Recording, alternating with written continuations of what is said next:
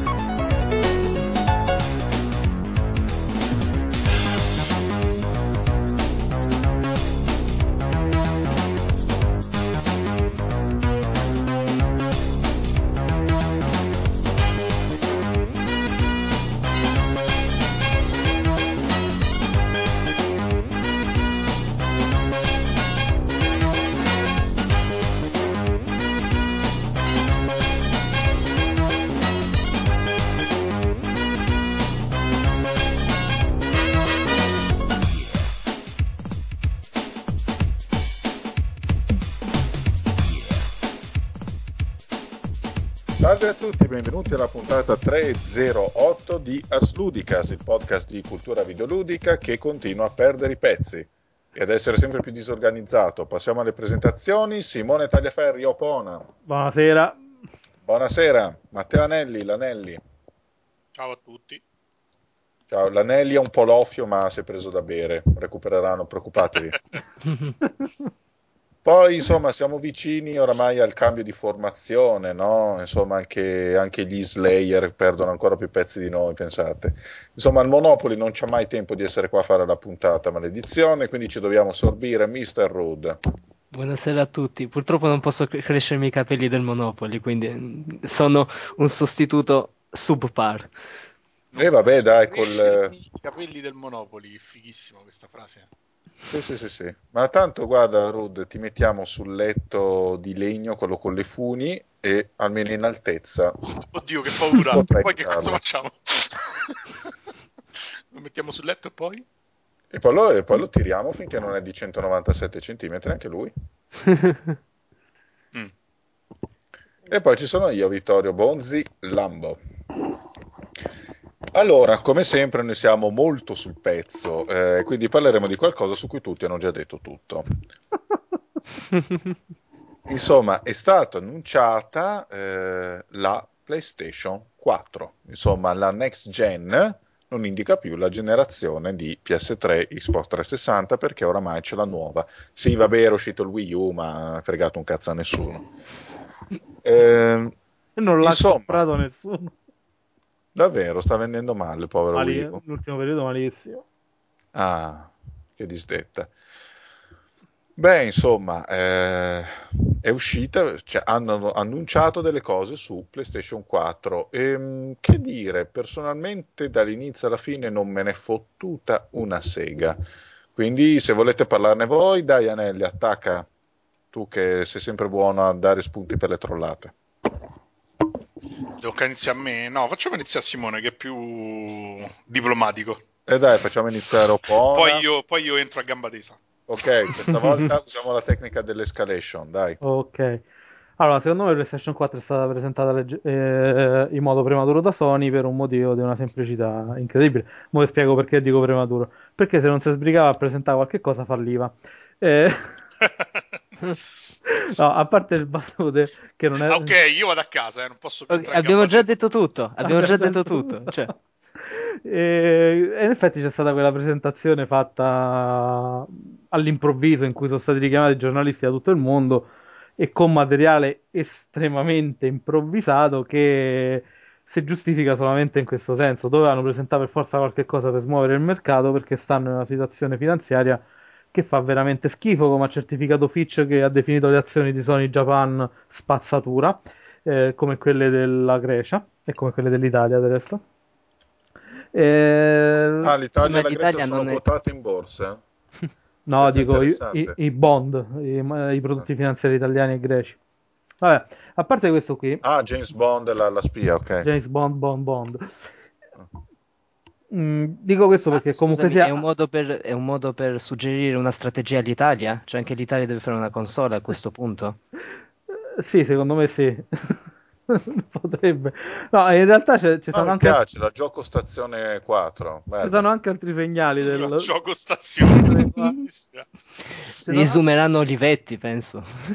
Ci sono anche altri piccoli segnali. stazione, figata. Bello, bello.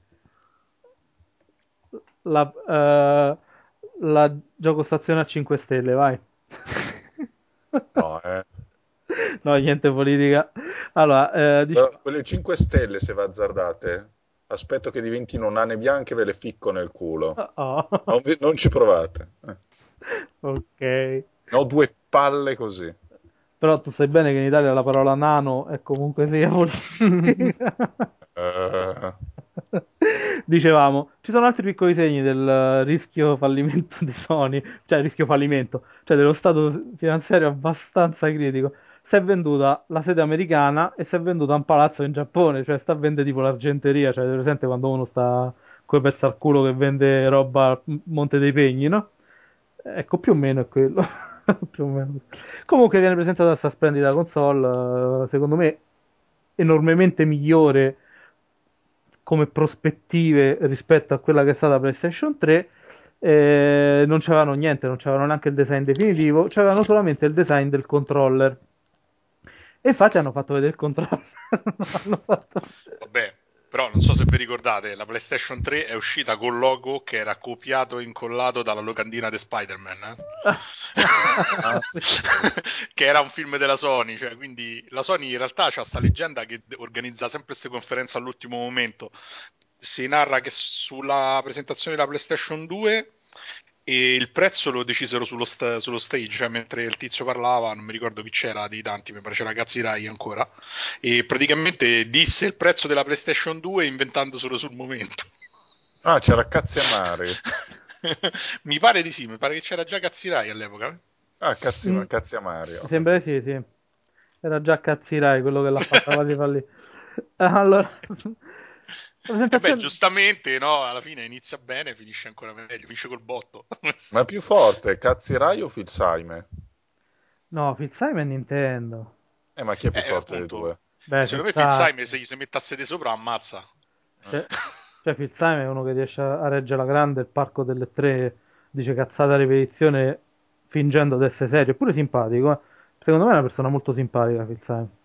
A differenza, per esempio, che so, di, di Ivata che sembra tipo un sercio ogni volta che fa un Nintendo Direct, sembra che gli hanno preso il casco delle banane che ha fatto vedere Wii U e gli hanno messo il culo e poi parla. Ma a parte che no, Simon è un, è un bel personaggino. Allora, torniamo alla nostra PlayStation 4, magnifica macchina che è stata presentata con tutti gli onori, eh, non facendo vedere praticamente niente perché mm, hanno fatto vedere il joypad, eh, il nuovo controller che avrà un touchscreen, hanno confermato il fatto che avrà Move, hanno mostrato le una specie di schema tecnico con le caratteristiche ancora considerate provvisorie, però diciamo semidefinitive, insomma, che poi di fatto hanno confermato tanti dei rumor che erano girati nei mesi scorsi. Alcuni sono stati stupiti dal fatto che abbia 8 GB di RAM DDR5, una cosa del genere, che è una RAM ultra veloce e pure abbastanza rara. Comunque rientra tutto eh, in un'ottica piuttosto tradizionale. Ah, ma quindi per questo che stanno male con tutto quel tempo speso a farmare questa RAM rarissima. eh? Non fosse che Sony viene da una lunga tradizione di console improgrammabili. Sì, Allora, se dovessi dire la cosa più bella della conferenza, e secondo me quella che sarà la cosa più bella della macchina, anche in virtù di quello che è successo con l'attuale generazione, dei giochi hanno fatto vedere niente, hanno fatto vedere dei filmati in computer grafica, l'unico gioco in real time è stato Killzone, eh, come cazzo, Shadowfall, che è bello, ma secondo me è abbastanza visibile che è stato programmato eh, su delle caratteristiche hardware ancora non complete, quindi diciamo che non sfrutterà, beh, come tutti i primi giochi poi che escono per le nuove macchine, non le sfrutterà al 100% e c'ha sicuramente sottopotenziale rispetto a quello che può fare veramente la macchina a livello dei nuovi effetti. Vabbè, questi poi sono discorsi che si vedranno con i titoli più recenti, anche titoli non mostrati in fiera, ma che adesso sono stati già annunciati per PlayStation 4, come T- il nuovo TIFF, di cui forse parleremo dopo. Eh, non è che mostrano una grafica proprio next gen al 100%, c'ha degli effetti next gen, ma hanno un impianto che è molto vicino a quello che erano che sono i titoli, gli ultimi titoli usciti per PlayStation 3 e Xbox 360. Poi ovviamente bisognerà vederli in dettaglio perché non si è visto praticamente niente e si parla solamente dei filmati ancora ultra provvisori, le macchine che escono fra quasi un anno, insomma. Quindi stiamo sempre a, stiamo sempre a parlare dell'ipotesi, stiamo sempre a parlare del sesso degli angeli. Però quello che ha colpito più di tutti, secondo me la cosa più interessante è che finalmente Sony ha fatto un passo indietro. Invece di continuare a puntare su un'architettura proprietaria assolutamente indigeribile, ha puntato su un'architettura più, più tradizionale, seguendo poi quelle che sono state le richieste dei grandi publisher e dei grandi studi di sviluppo. Che uno dirà, vabbè, ma questa cosa a noi che ce ne frega. In realtà la cosa più importante eh, rispetto a quello che è stata poi la passata generazione, dove tutti i giochi multipiattaforma sono stati regolarmente migliori su Xbox 360 rispetto a PlayStation 3, tranne quelli magari che, ehm, tranne alcuni casi, rari casi. Questo perché? Perché comunque sia PlayStation 3 era molto più ostica, c'era un modo diverso di gestire tutti i vari dati, non vi sto a rompere le palle con questioni tecniche, mi pare che la, le questioni tecniche le hanno affrontate nell'ultimo podcast, cioè nell'ultimo numero, l'ultima, sì, l'ultimo Rincast e quindi se volete sentite lì che c'è una bella disamina tecnica che non sto a ripetere per non rompere le palle, anche perché non sarei neanche in grado di ripeterla tutta quanta. Ehm, detto questo, è diventato praticamente la console è bella perché è un PC co- dentro una scatola, come poi è stato Xbox 360 e come poi sarà praticamente Xbox 720. Quindi si, si programma come un PC. È un PC. Ma la chiamano 720 per davvero? Non lo so. Adesso c'è Ah. come nome in codice Durango. Ah, Però alcuni hanno detto che forse si chiamerà Xbox Gold. Qualcuno dice solo Xbox, insomma, non si sa niente. Tra parentesi, stranamente. ah non- come i non so remake dei giochi, no? Eh. Sì, non ho neanche notizie, diciamo, riservate, visto che sto. Bah, vabbè. Eh, sto, in, sto in Microsoft praticamente una volta a settimana, eppure non ho nessun tipo di informazione su queste cose. Se l'anelli non lo sanno non sa, loro. non sa nessuno. Se l'anelli non Allora, sa- o Nanelli sta facendo il paraculo, oppure effettivamente stanno usando un po' la tattica Sony, che hanno visto che premia tantissimo inventare le cose sul palco. O la, o la console non esiste e i, dev kit che girano sti giorni. No, comunque, Non so. non esiste. comunque probabilmente la console nuova verrà presentata a fine aprile. Anzi, già si sa che sarà quasi sicuro. 20 aprile, no? Sì, che Oh. sarà presentata durante un evento a fine aprile. Adesso stanno ancora a mantenere un po' di riservo, ma dopo la mossa di Sony hanno cominciato a organizzare sta cosa e si è capito proprio La devono fare, la devono devono- fare, perché se non la fanno è un casino. come al solito tutti aspettavano le 3 e tutti se la sono presa in culo. Anche perché non conviene più presentare una macchina alle 3, a parte a Nintendo, insomma. Cioè è meglio organizzare eventi propri in cui inviti i giornalisti e c'è l'attenzione di tutto il mondo per eh, due giorni. Sony in questo modo ha ottenuto che praticamente c'è l'attenzione di tutti ormai da più di una- due settimane, insomma, perché la macchina nuova e tutto quanto. Stessa cosa otterrà Microsoft, invece se lo fai alle 3, eh, poi magari te perdi, eh, te perdi parecchi pezzi per strada, cioè la gente comunque si è distratta da tanti annunci, c'è l'annuncio dell'avversario, mo, figuratevi se presentavano due macchine nuove nella stessa fiera, insomma. Sarebbe stato un po' suicida, però c'è ancora sto mito di gente che crede la presenteranno alle 3 che è una cazzata in termini. Infatti l'hanno presentata tutti prima per- proprio perché hanno detto la gente che c'è intuito deve essere premiata. Ehm, detto questo, se volete dire qualche cosa voi, mi sono pure rotto i coglioni di parlare. Fate. E Trolla, io che Nelly, posso dire? trolla. No, dai, su, troll. Dai, l'insider. Insider, dai. no, vabbè, che c'è da dire? E allora, in realtà Sony ha lasciato fuori un sacco di cose, cioè alla fine sembrava chissà che dovesse di spaccare sul mondo. Devo dire la verità, io sono rimasto convinto. E il lancio da PlayStation 3 è stata una buffonata. Qui hanno fatto un po' di casino con eh, le aziende che poi parteciperanno al lancio di PlayStation 3 e di PlayStation 4 perché hanno annunciato dei nomi che sono stati smentiti due giorni dopo, che sono stati modificati da una lista più lunga ma di nomi da cui la maggior parte non sono assolutamente conosciuti, insomma hanno fatto un po' di, di food, come si dice in gergo. Beh, però quando si è, letto il nome di Sbirulino sulla lista, uno ci doveva avere i sospetti che non era uno sviluppatore. sì, No, infatti. cos'è sta storia di Sbirulino? No, scherzo. No, perché diciamo che hanno annunciato una serie di sviluppatori, molti dei quali sono anche saliti sul palco, però poi si sono, si sono limitati a dare delle, non proprio delle smentite ufficiali, però hanno detto no, il nostro gioco in realtà sarà multiplatform, no, il nostro gioco uscirà in esclusiva temporanea. Qualche sviluppatore è sparito di, pun- di punto in bianco dalla lista, è stato sostituito da una serie di studi indie che inizialmente non c'erano.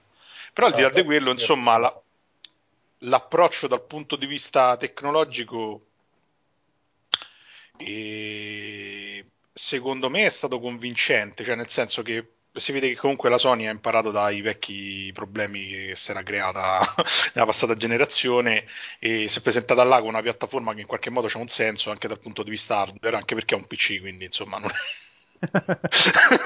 c'è, c'è poco da girarci intorno. Sostanzialmente è un PC è Piston, cioè alla fine stiamo a girare intorno a sta cosa, ma poi tutti stanno andando su sta piattaforma. Sembra un po' tutte le, le- le- le tesi complottistiche sulla politica italiana, no? Alla fine convergono tutti su un modello che più o meno è sempre quello, perché anche le voci di corridoio dei Xbox 360 che si reggono in giro parlano comunque di una CPU AMD 64 con eh, un certo tipo di giga di RAM e comunque sono architetture praticamente standardizzate.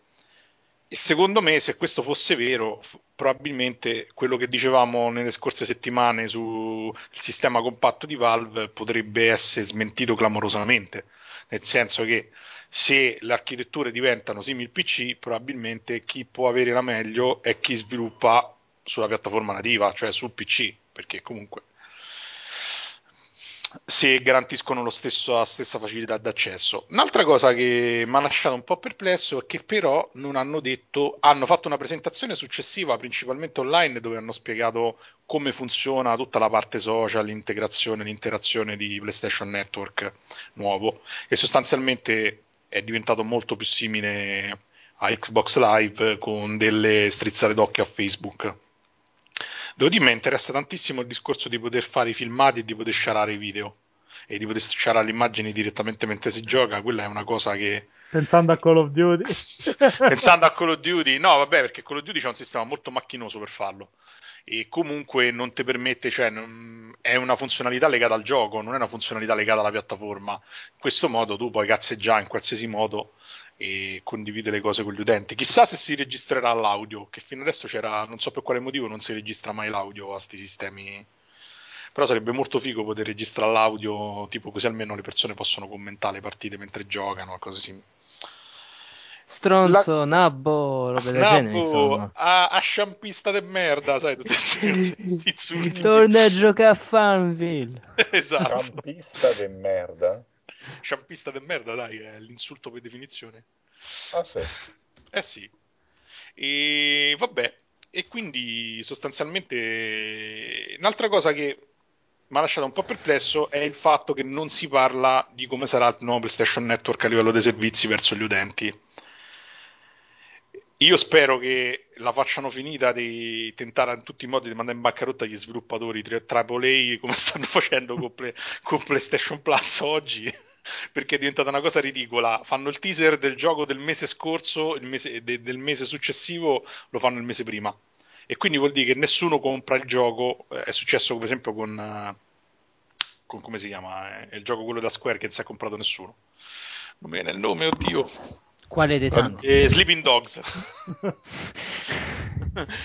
Con Sleeping Dogs, che già non vendeva un cazzo, la Sony ha pensato bene di mettere un teaser sulla, store, sulla homepage della store del negozio due settimane prima dicendo tra poco ce l'avrete gratis su PlayStation Network, che mi pare un'ottima mossa per vendere copie del gioco. Ah, infatti sarà contenta Square. Infatti, e Ah, adesso lo, lo ha fatto con Mass Effect 3. E sostanzialmente, e praticamente questa è la tecnica che stanno usando. Oltretutto, comunque, Sony annuncia i titoli del mese successivo, li anticipa con un mese di anticipo sul blog ufficiale. quindi chi, chissà può andare là e sapere quello che non deve comprare assolutamente. E questa cosa secondo me è un po' inquietante, non tanto perché il servizio secondo me funziona bene, è un po' il futuro dove andiamo, cioè nel senso eh, con tutte queste piattaforme, questi giochi multipiattaforma, porting ovunque, la scelta vincente secondo me sarà degli sviluppatori che ti danno il servizio piuttosto che il gioco e te lo giochi dove te pare. Quindi da questo punto di vista un applauso per l'innovazione.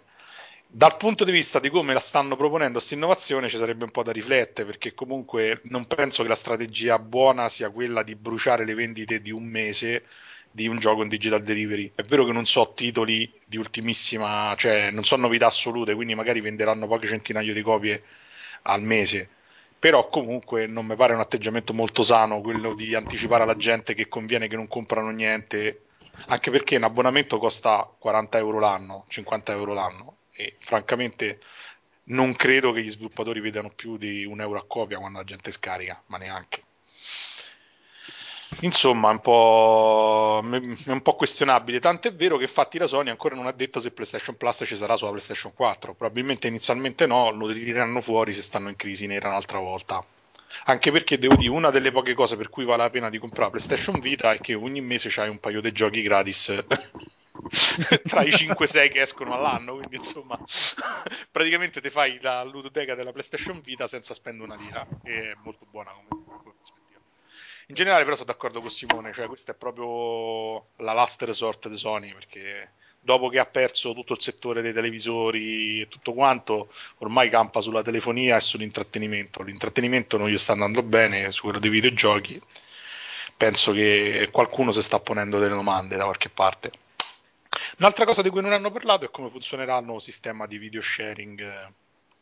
Tutto il discorso legato al noleggio di video, che pare che leggendo in giro eh, diciamo nel mio campo è considerato uno dei settori più difficili al momento da monetizzare, non tanto perché non ci stanno soldi, ma perché eh, chi fa le serie e i film in realtà guadagna molto bene e quindi a differenza delle, delle major discografiche non sono ricattabili né tantomeno ascrivibili a un sistema commerciale chiuso, controllato e centralizzato come si è fatto fino ad oggi per la musica. È interessante perché mentre la Xbox sembra che vada verso la proposizione di un modello di business legato a sostanzialmente come la pay TV, Sony fino adesso è rimasta ancorata al concetto del comprare il DVD in formato digitale, che è un concetto che praticamente non funziona, non funziona su, su iTunes, non funziona su Xbox, non, fun- non, funziona sulla piattaforma della Sony.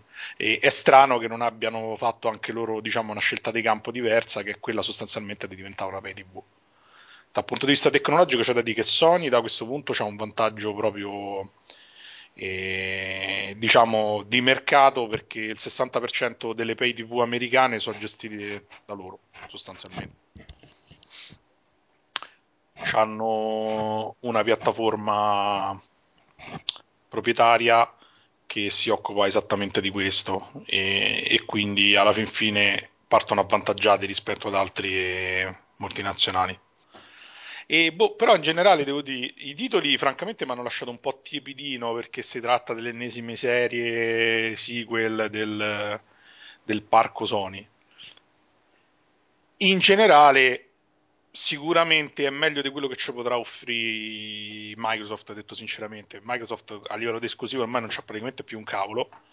E devo dire, qua Halo 4 hanno fatto un bel salto di qualità, però comunque un gioco non vale la piattaforma, secondo me. Quindi l'unico modo che Microsoft ha per rimanere a galla è continuare a fornire un, uh, un livello di servizio di qualità adeguata al passato, insomma. Mm-hmm. Beh, ma Microsoft uh, ha puntato tantissimo su Kinect e probabilmente punterà su Kinect anche per la prossima Xbox. Sì, pare che c'è una versione ultra migliorata e vede pure le dita. Secondo... eh, Questo ci espone a moltissimi. Ah, gra- a grandi novità videoludiche. No, ma secondo me loro puntano a prendere anche un, un bel pezzo del, della gente che non ha comprato Wii U e che magari aveva comprato Wii. Sì. Cioè, magari anche mostre... secondo me faranno una presentazione della console e mostreranno tanto intrattenimento per famiglie che la gente ci rimarrà de merda. Anche perché comunque se Kinect 2 è integrata nella console come viene detto Mhm. eh, con qualche applicazione lo devi, prese- lo devi giustificare, non è che puoi lanciare una console con un componente hardware anche cos- molto costoso, sia a livello eh, diciamo di implementazione all'interno della macchina, sia a livello comunque sia dei- delle risorse che usa, delle risorse della macchina che usa, perché a quanto pare ci avrà addirittura parte della memoria del- dedicata, quindi comunque sia c'ha un costo a livello produttivo e di prestazioni. E non puoi mettere una cosa del genere e poi non faccia niente, cioè tu stai puntando a renderlo centrale e a renderlo centrale nel, nel discorso ludico della macchina che stai che stai proponendo sul mercato. Se sarà così, secondo me farà una presentazione, tipo faranno vedere un po' di giochi hardcore, magari il nuovo Halo, il nuovo Gears of War, qualche nuovo IP, se spera almeno uno o due, e poi faranno vedere tipo che ne so Xbox Sports, Xbox eh, tutta la famiglia, Xbox lancia la palla e tenteranno di catturare quel pubblico. Comunque rimanendo su, comunque rimanendo su un discorso più concreto, cioè quello PlayStation 4, eh, è stato bellissimo che a un certo punto è apparso Dave Perry sul, eh, sul palco per presentare Gaigai Mhm. e si è capito veramente che i venditori di cazzate hanno un futuro, insomma. Cioè, sempre- a parte tutto, Gaigai si è capito che comunque il cloud sarà fondamentale per PlayStation 4, probabilmente lo sarà pure per Xbox. Sì, anche perché non è retrocompatibile con niente, essendo un'architettura diversa. Quindi sarà pure interessante come riusciranno a campare i primi mesi di vita della piattaforma, perché con pochi giochi, retrocompatibilità non garantita in nessun modo. Lo streaming, secondo me, mi pare una, so- una soluzione che non è applicabile in tutti i contesti e francamente credo che anche Sony dovrà convincere parecchi che, che sia la scelta giusta. Ehm, il problema della retrocompatibilità sicuramente Sony ha deciso che lo risolverà con lo, lo streaming. In realtà non ha, chiarifi- non ha chiarito bene se ci dovremmo ricomprare i titoli che già possediamo, cosa che penso sia molto probabile visto anche come, come funziona PlayStation Vita sotto questo punto di vista. Devo dire che l- l- diciamo, la- l'evento quello che è successo con PlayStation Vita non gli ha insegnato assolutamente nulla perché magari uno dei motivi per cui una console non ha venduto è che escono pochi giochi e oltretutto uno non può utilizzare i giochi che magari sono rimasti ancora da, da finire su, sulla vecchia piattaforma. E di certo per i giochi Full HD eccetera che funzionano in video streaming ma boh, io ho dei dubbi la tecnologia c'è da tempo su PC non è riuscita a decollare nonostante prezzi stracciatissimi per i servizi e con grosse offerte di giochi. Ma devo dire la verità, ci sarà un motivo, mo, a meno che Dave Perry non riesce a tirare fuori la tecnologia del futuro, però dubito che avrebbe svenduto la sua startup a Sony se questo fosse stato vero, no? Quindi probabilmente la soluzione non ce l'hanno, sarà un po' un, pallia- un palliativo. Io francamente mh, è la cosa che tollero meno delle console moderne, cioè il fatto che quasi tutte perderanno la retrocompatibilità, pare pure la 360 c'avrà, cioè la nuova Xbox ci avrà problemi simili e francamente Ale. non sono entusiasta perché specie i primi mesi di vita vai a dire, vabbè, compri due titoli del lancio e poi che fai? Te guardi la console? Cioè, alla fine è anche un modo per dare continuità, diciamo, ai software, al servizio online, eccetera. No, ma questo è sicuramente un problema. Ne parlavo tipo in un articolo per multiplayer poi questa cosa. Il problema è che per rientrare dei soldi spesi per, per realizzare un gioco per queste console, devi vendere un fottio di copie. All'inizio non sai ancora quante console hanno venduto e quindi molti produttori sono un po' tirati nel produrre. Guarda quello che è successo con Wii U, quello che è successo con PlayStation Vita. Cioè, se sai che comunque sia eh, un gioco medio per, per PlayStation Vita vende 100.000 copie e come break-even point c'è, c'hai 200.000-250.000 copie, è ovvio che non lo proponi, non è che tu vai lì, fai il suicida per poi permettere, cioè, praticamente tu faresti vendere console a Sony e tu che ottieni però in cambio? Niente, perché non... Esatto, cioè, non, non c'è proprio senso. Il problema è che le line-up non saranno più ricche come quelle di una volta, cioè quando uscivano i giochi su Super Nintendo, Nintendo, cioè eh, se vendevano 20.000 copie erano un successo, erano tutti contenti, eh, quindi ne facevano, ne facevano uscire tre al mese ogni publisher, eh, vendevi quei 20.000-30.000 copie, se c'avevi un super successo arrivavi a un milione di copie, erano tutti contentissimi e si facevano i soldi. Adesso se c'hai come tetto, ecco per esempio Wii U, c'ha come tetto mettiamo 400.000 copie. 500.000 copie come console dell'attuale generazione. Chi cazzo vende 500.000 copie su Wii U? no, infatti, effettivamente al momento è difficile anche perché Wii U, insomma, non è che c'ha poi una presenza così massiccia sul, sul mercato. No. Poi, Vai, Rud, vai. no, no, la, questa- la questione è che ciò che stavo pensando è che s- quello, la concentrazione non è più quella sui giochi, secondo me, però ormai sono diventati completamente dei media center. Quindi forse la questione è data dal fatto che stanno pensando ad un'utenza in cui fatta anche da giocatori, ma non, eh, non esclusivamente. Poi magari non so, magari sbaglio io, però non- come vedo sempre meno cose riguardo i giocatori, soltanto Sì. sempre roba pensata per i producer più che altro. Sì, no, no, secondo me c'hai ragione, nel senso vogliono dare dei servizi, attirano un pubblico nuovo, quelli vecchi, sti cazzi, tanto ormai sono diventati una specie di...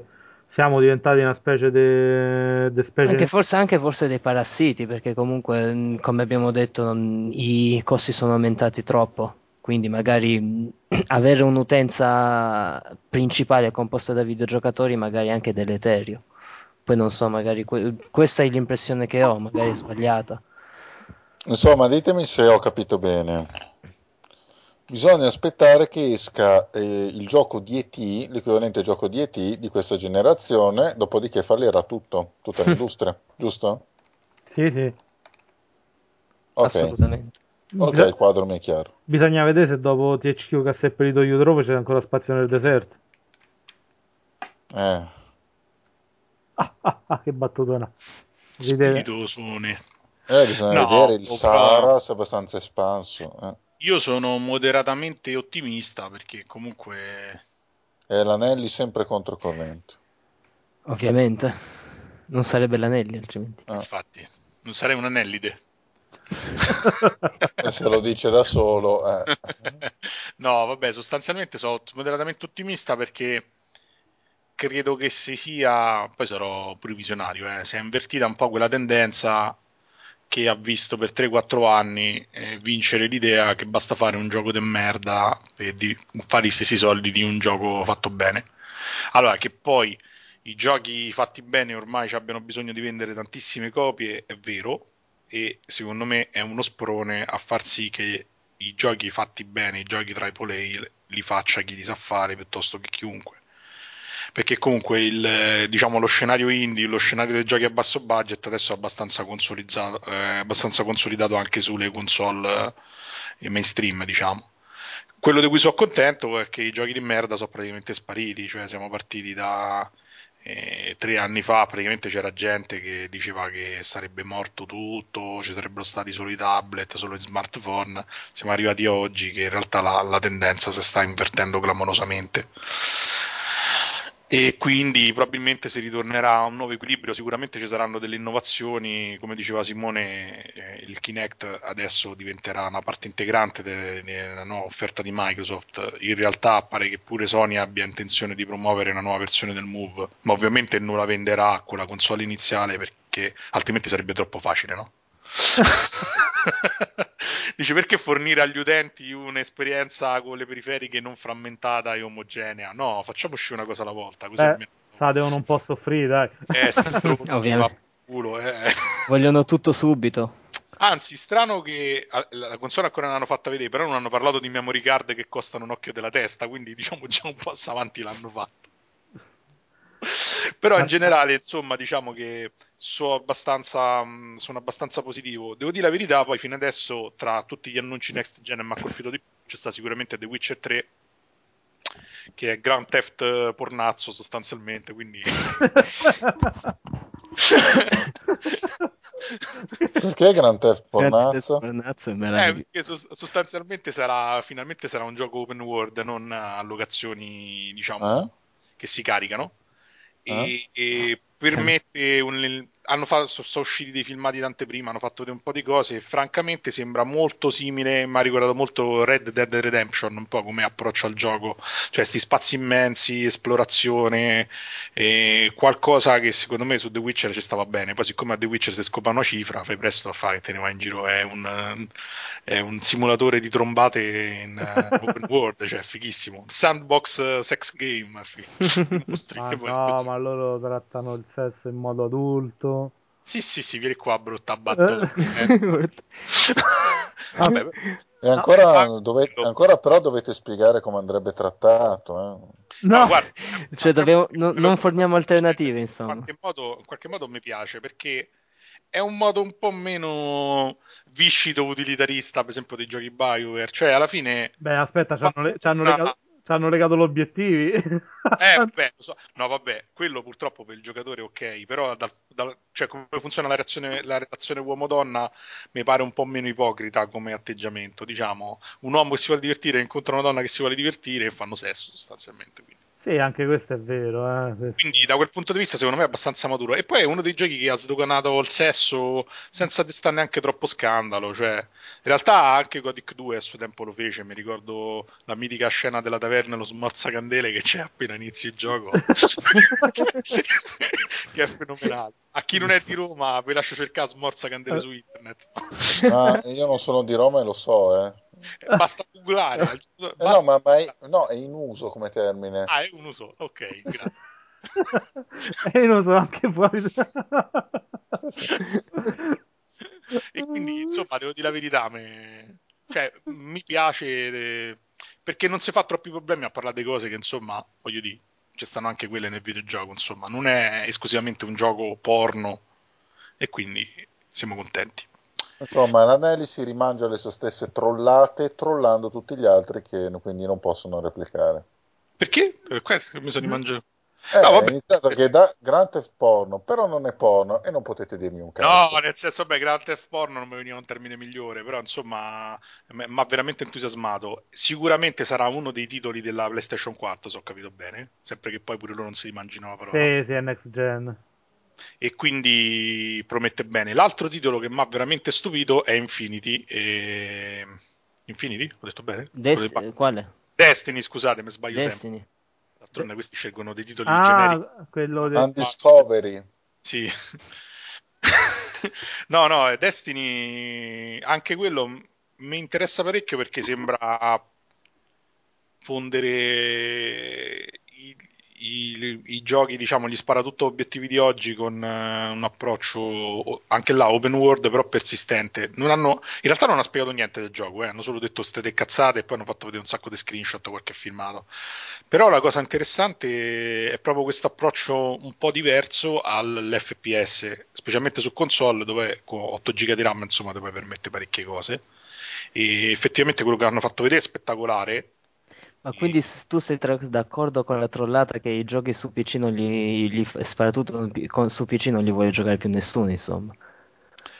Ma secondo me poi è vero, cioè nel senso che anche aggiudicata quanto dal, dalla user base che hanno per esempio su Steam, è chiaro che ormai sono tramontati. Cioè lo sparatutto è il gioco immediato per antonomasia e ci gioca oh, sostanzialmente un tipo di, di utente che ha il quoziente intellettivo medio di una seppia e ci gioco pure io, quindi prima che... ecco, te stavo, stavo a vedere che l'ultimo numero fatto a parlare di Call of, di Call of Duty, di che giochi a Call of Duty.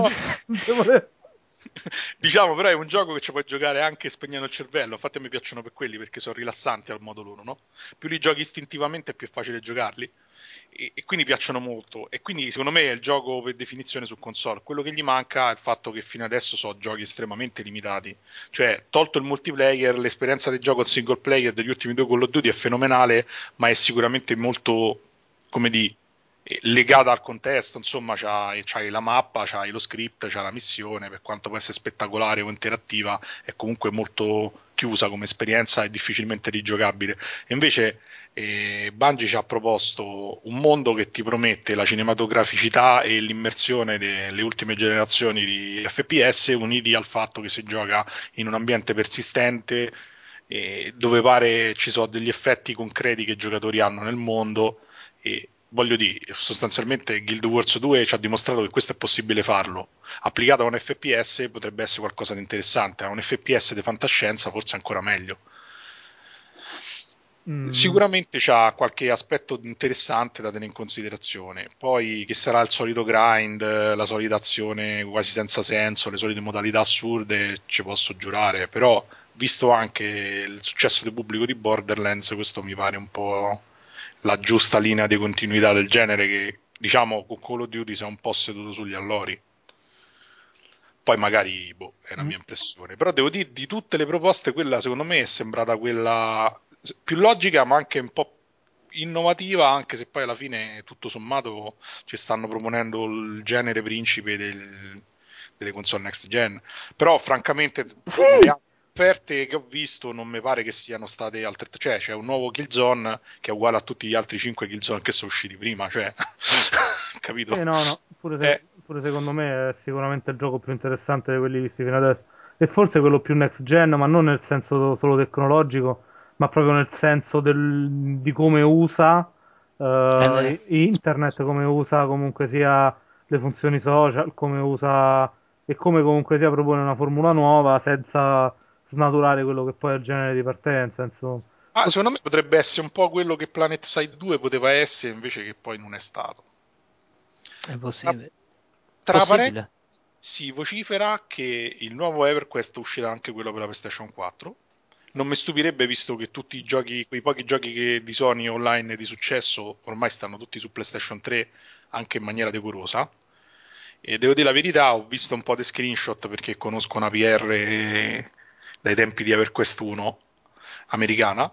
Mi ha fatto vedere anche dei filmati delle anteprime di cui non posso parlare, però ve lo posso dire. E devo dire la verità, effettivamente sembra un gran bel gioco. Ma EverQuest 4? EverQuest Next si chiama ancora, ancora non ha un titolo definitivo. Su internet lo trovate proposto come EverQuest Next. Si vedono pochissimi screenshot, ancora non c'è quasi niente di, di annunciato pubblicamente, ma sembrerebbe qualcosa di, che vada comunque in questa direzione. Poi vedremo perché eh, di più non posso dire. Per il momento mi tocca Mm, ci stai facendo un teaserone. Già, già che Eh, detto questo Mm. rischio di, di far passare guai a qualcuno, quindi insomma. Ma infatti da domani sarai sotto ricatto da un anonimo che ti scrive che ti manderà messaggi con voce lasciano i posti pure a me di fronte, di fronte alla porta. Anelli, dammi metà stipendio se non dico che hai parlato di EverQuest 4. No, in realtà, eh, se non sbaglio, ultimamente Sony l'ha annunciato ufficialmente, cioè eh, ha una... non so se è proprio la conferenza della PlayStation 4, perché poi hanno parlato pure, diciamo, in generale di come si muoverà Sony Entertainment su altri fronti. Francamente, però, boh, eh, devo dire la verità, se, se fosse come EverQuest, c'ha sempre avuto il vantaggio di essere un gioco online che quando usciva era talmente sopra tecnologicamente sopra la media che era ingiocabile, aveva problemi di performance, solite cose, diventava giocabile dopo 3-4 anni, è successo col primo, è successo col secondo. E francamente vederlo in una console next gen potrebbe essere la scelta ideale perché tutti hanno il sistema per poterci giocare sostanzialmente. Che è un po' quello che è successo anche quando è uscito Champions, Online, sì, sì, Champions Online, il gioco quello della- del DC Universe. Su PC appena uscito era ingiocabile perché era pensato per la generazione successiva di, eh, diciamo, di, di PC così da durare più nel tempo. E quando è approdato su PlayStation 3 è diventato il gioco de- online di riferimento della piattaforma anche perché, perché aveva una modalità molto action, i controlli che erano pad friendly, eccetera. Però in generale, boh, secondo me Sony si sta a muovere bene. Francamente mi sono un po' rotti i coglioni da averci almeno due o tre console di riferimento. Mi piacerebbe proprio che sta nuova generazione la vinca un produttore solo. Ma secondo, secondo me rimarrà uno solo. secondo me una dei tre salta stavolta. Allora, Wii U... Insomma, l'Anelli spera nel ritorno dell'imperatore. Sì, infatti, eh, tutti quanti, non il 20, non il 25, non il 50, ma il 100%. Vogliamo il mondo delle console uniformi e standard. Perché alla fine ci hanno perso tutti questa strada next gen. Per esempio su PlayStation 3 c'è, c'è in offerta Darksiders 2, eh, è imbarazzante il gioco rispetto alla versione 360. E quindi può stare in offerta quanto ti pare, però alla fine se uno ha tutte e due le console c'è sempre il dubbio quale comprarlo. Ah, Viceversa, quello 360 che è molto meglio non viene scontato perché effettivamente è un gioco fatto bene. Ma Eh, figo. Ma Lo l'importante, fanno, lo fanno. l'importante è che Bethesda possa farci i suoi giochi senza farli male. insomma. Che c'è? Ah, vabbè, sì. È strano perché comunque Bethesda, secondo me, presenterà il prossimo titolo di lancio con, con, eh, Xbox, credo, perché non, non- non è presente tra gli sviluppatori della PlayStation 4. Secondo me Fallout 4. Già si sa che ci stanno a lavorare che sarà ambientato a Chicago, no? Eh, allora è perfetto per la PlayStation, per la PlayStation, Chicago. Mi sembra Chicago. Chicago. Poi, ho detto, secondo Cioè, me cioè, Wii- io l'ho detto, perde. no, è troppo scontato, è troppo loffio, assurdo, non posso dirne una su Chicago. Dai, ci ho pensato io. Posso sempre passarvi la media, la sapete bene. Comunque, in generale, secondo me il Wii U rimane, eh. Io faccio il profeta dei poveri. Secondo me il Wii U è una console che arriverà a fine generazione con la sua utenza, i suoi 50 giochi carini che nessuno gli può dire un cazzo. E Che saranno nessuno ha giocato. Ah, non, non lo so, la verità, io sono tentato di comprarlo un po' perché mi piacciono i giochi Nintendo in generale, poi mo tra poco pare che uscirà la- il remake di Wind Waker, voi dite compri una console nuova per un remake, cioè però Wind Waker, cazzo, cioè veramente bello. E, però in generale, secondo me, è l'unica console che ha un'identità a- che prescinde dal, dal parco software, no? C'è gente che compra le console Nintendo, compra 10 giochi per tutto l'arco di vita delle console e è contenta. Ah, E la sì. stessa cosa non si applica alle console queste di massa. Cioè, mo è vero che Call of Duty ha creato un modello simile, però eh, secondo me sono una minima parte. A quanto pare eh, Electronic Arts ha intenzione di regalarci pure un altro Mass Effect, a quanto pare. Ma già si sta a lavorare veramente. Eh, stavolta no. dice, che lasciano perdere Shepard, speriamo Eh, che... ma, eh, infatti, ma Shepard ha, schi- ha schissato il tasto, basta. No, il bello è che sono svariate generazioni, cioè svariati giochi di Mass Effect e dicono no, questo gioco non parla di Shepard. No, ma pare che ci abbiano tanti colori ancora da proporre nei finali, quindi ne fanno altri. Ma no, basta, Lo ha spettro il ancora- bottone, basta. ne fanno altri. Allora, invece era un finale bellissimo Mass Effect 3. Cioè, io quando ho visto lei che, lei che comunque... C'era una pernacchia registrata dal... dal- No, vo- voi non state parlando di Mass Effect, non lo state facendo. ragione, non si parla più delle, delle software house morte. Hai visto oggi, tra parentesi, eh, cercavamo notizie succose e ha chiuso uno studio BioWare oggi. Ah, Da mo- Yes. Oggi, no? E oggi che ha chiuso? Che ne so, c'è uno dei due che è alla... Oggi? Ieri?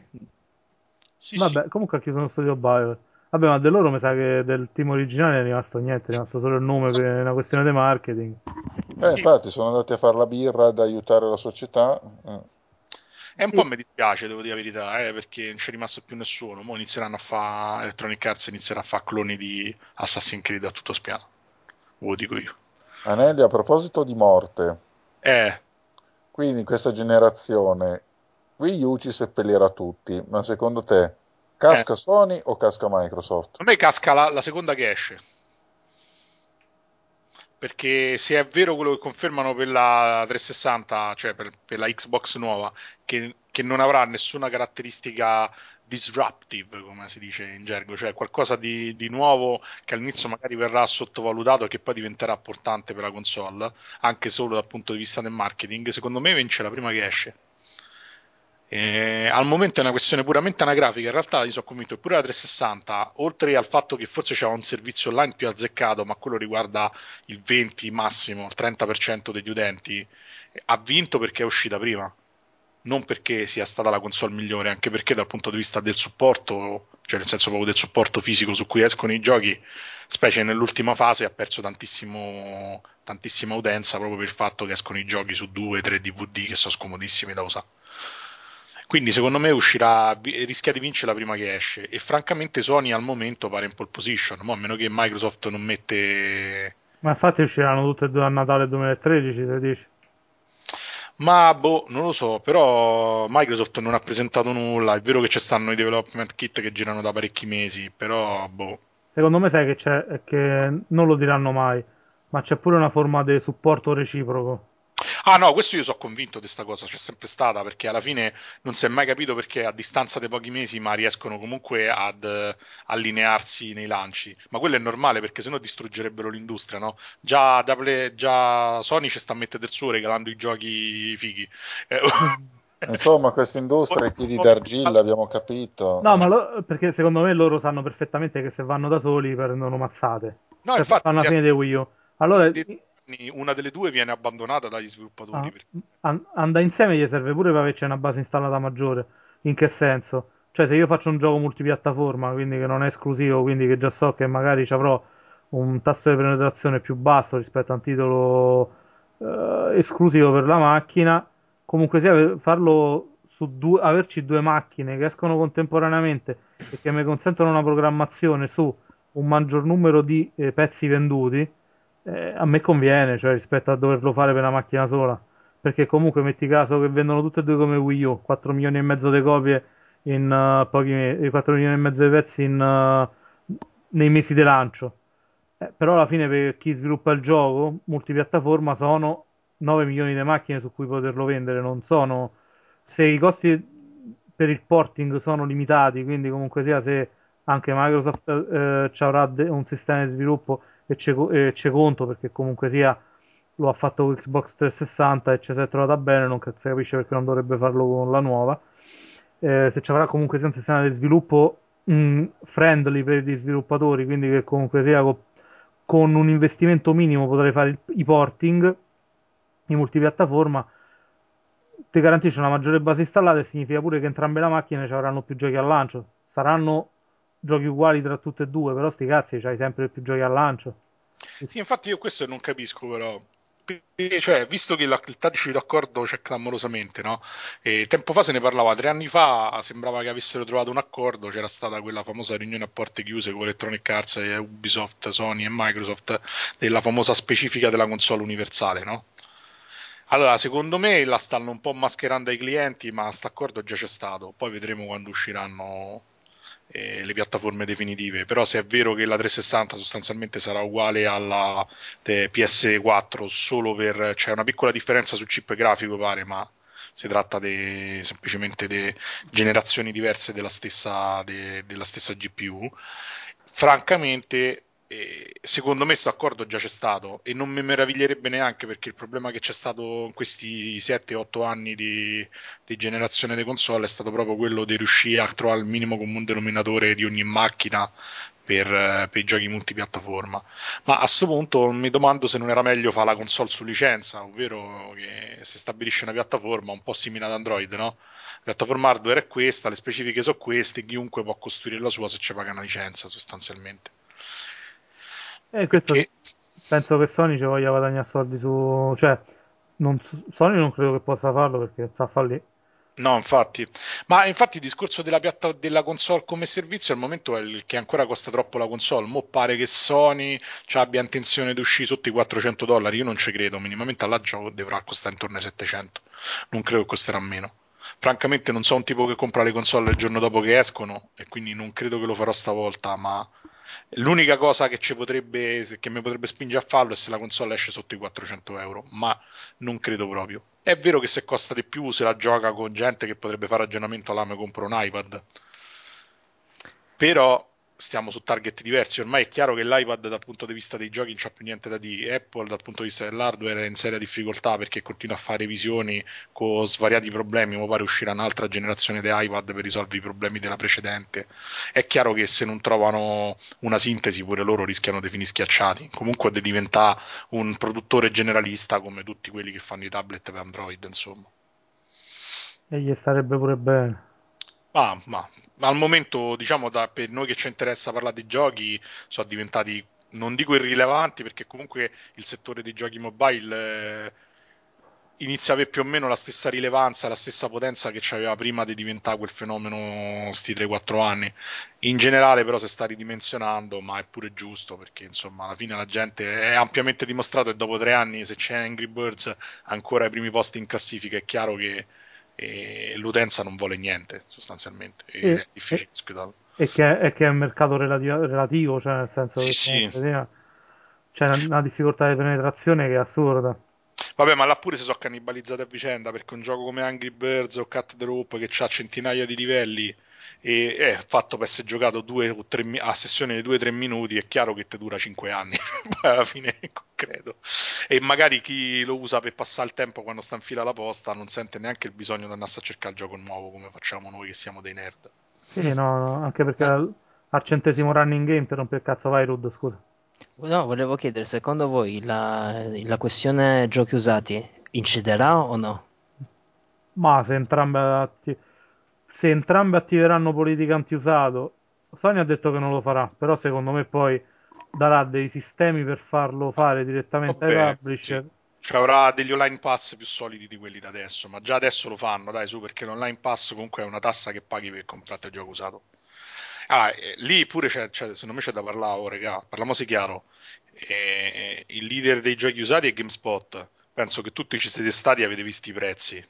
Cioè, lì bisogna fare un trapianto di cervello a chi ci va a comprare la roba da GameStop, eh, perché pagare un gioco usato 10 euro o meno di uno nuovo devi essere proprio un coglione patentato, detto sinceramente. Sì, è proprio è- Ma dagli, ma dagli allo sviluppatore quei 10 euro che risparmi, brutto. Salutiamo tutti gli avventori acquirenti di GameSpot in ascolto. Eh. Allora, io devo sempre ripetere che pure io ci ho comprato da GameSpot, ma penso che tutti avranno comprato ai mercatini, GameStop. eccetera, e GameStop, però po- posso capire il vantaggio di comprare un gioco a 10 dollari, a 10 euro, 15 euro, ma di comprarlo 10 euro meno del nuovo il giorno stesso è autolesionismo. Ma senti, No. io, no- io non sapevo che cosa fare. Ascolta, Eh, io ho trovato il tesoro di Barba Nera. e che è? Avevo i polmoni di mia madre. Avevo l'anello del potere, l'unico. Sì, Ok. GameStop mi dice: Tu mi dai tutte queste tre cose più un tuo gioco e in cambio uno sconto di 50 euro sulla PlayStation 3. Qualcosa ci dovevo fare con tutta sta roba, no? sì. Ecco. Ah, no, vabbè, in realtà sì, non è proprio... L'hai messa già, secondo me, già in termini molto più vantaggiosi delle offerte che ti offrono loro, no? Eh, sì. Sì, poi- ma hanno trattato stranamente bene, peraltro. Secondo me è l'anello che è inciso. eh. L'anello che ci... No, la questione è che penso che ragionando un pochino c'è una tipologia di eh, acquirenti poi che sono quelli che vanno continuamente, no? Cioè che tipo si prendono due giochi e poi li riportano, al- tipo li finiscono in una settimana, li riportano subito e quindi hanno sconti più vantaggiosi e in quel, in quel caso si crea una specie di ciclo vizioso che per alcuni è conveniente, però è soltanto in quello specifico caso. Quando, Cioè, quando si eh, parla cioè, quindi di... GameStop si basa su una, su una, una Sul moto fetta di, perpetuo. di acquirenti, di acquirenti compulsivi, sono degli spacciatori di droga. Sì, quelli quello- sono quelli che hanno che traggono più vantaggio da- dal sistema GameStop. Ma è un po' Cioè, sì, è un po' come il discorso dei telefoni cellulari in Italia, no? Che alla fine c'è gente che compra il telefono e se lo vende usato dopo un mese. Oppure sì. gente che praticamente fa un upgrade dell'iPhone eh, con- per 200 euro, insomma. Sì, sì, esce, esce il 5 e subito una miriade di gente al 5. No, ma io capisco pure quelli che magari hanno speso 60 euro per gioco, giocano solo in single player, dopo 6 ore dice magari lo riporto, prendo un altro gioco con sconto, eccetera, eccetera. Eh, però fondamentalmente il problema è che l'usato non dà, cioè l'usato va a vantaggio solo di chi vende il gioco usato, non va a vantaggio Eh, questo è il problema. No, infatti è quello il discorso. Cioè, secondo me, con una buona politica anche dei digital delivery, eh, tutti questi discorsi rischiano di ricadere. Però non è che è perché- troppo buona, perché voglio dire, penso che uno, svilupp- penso che uno sviluppatore fra PlayStation Plus e una poli- e l'usato sceglie l'usato, cioè in quel caso mi sembra che il minore dei mali sia l'usato. Fra un PlayStation Plus che praticamente ti vende i giochi gratis, ti dà i giochi gratis. Sì, quello... Dipende, cioè, dipende da quanto, da quanto ci fai fondamentalmente, secondo me è tutto lì.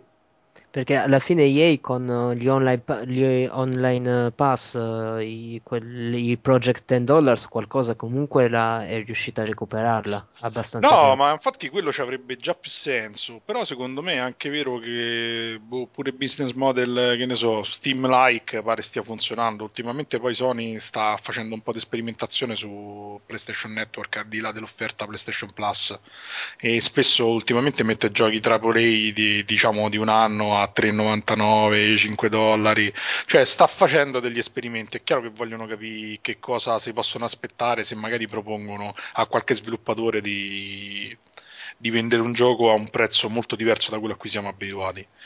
Secondo me può funzionare più quello che il blocco all'usato. Il supporto fisico, secondo me, è prematuro toglierlo perché chi lo toglie perde, secondo me. Perché al giorno d'oggi non, sì. non Sì, c'è proprio paragone.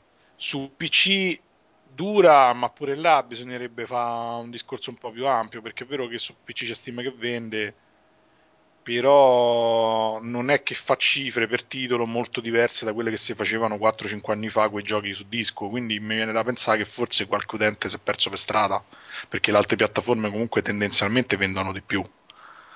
Quindi o la gente si è spostata sulle console oppure semplicemente in realtà il digital delivery ha lasciato qualcuno per strada, anche perché francamente io pure ci penso sempre due volte prima di scaricarmi l'ennesimo gioco per PC da 40 giga L'altra settimana scorsa ho installato Guerre Stellari ho dovuto tenerci il PC acceso per due giorni praticamente a scaricare, cioè è veramente ridicolo. e quindi lo stesso vale pure per PlayStation 3 che comunque ha i suoi bei giochi da 20, 25, 30 giga che comunque sono tutt'altro che pratici da scaricare.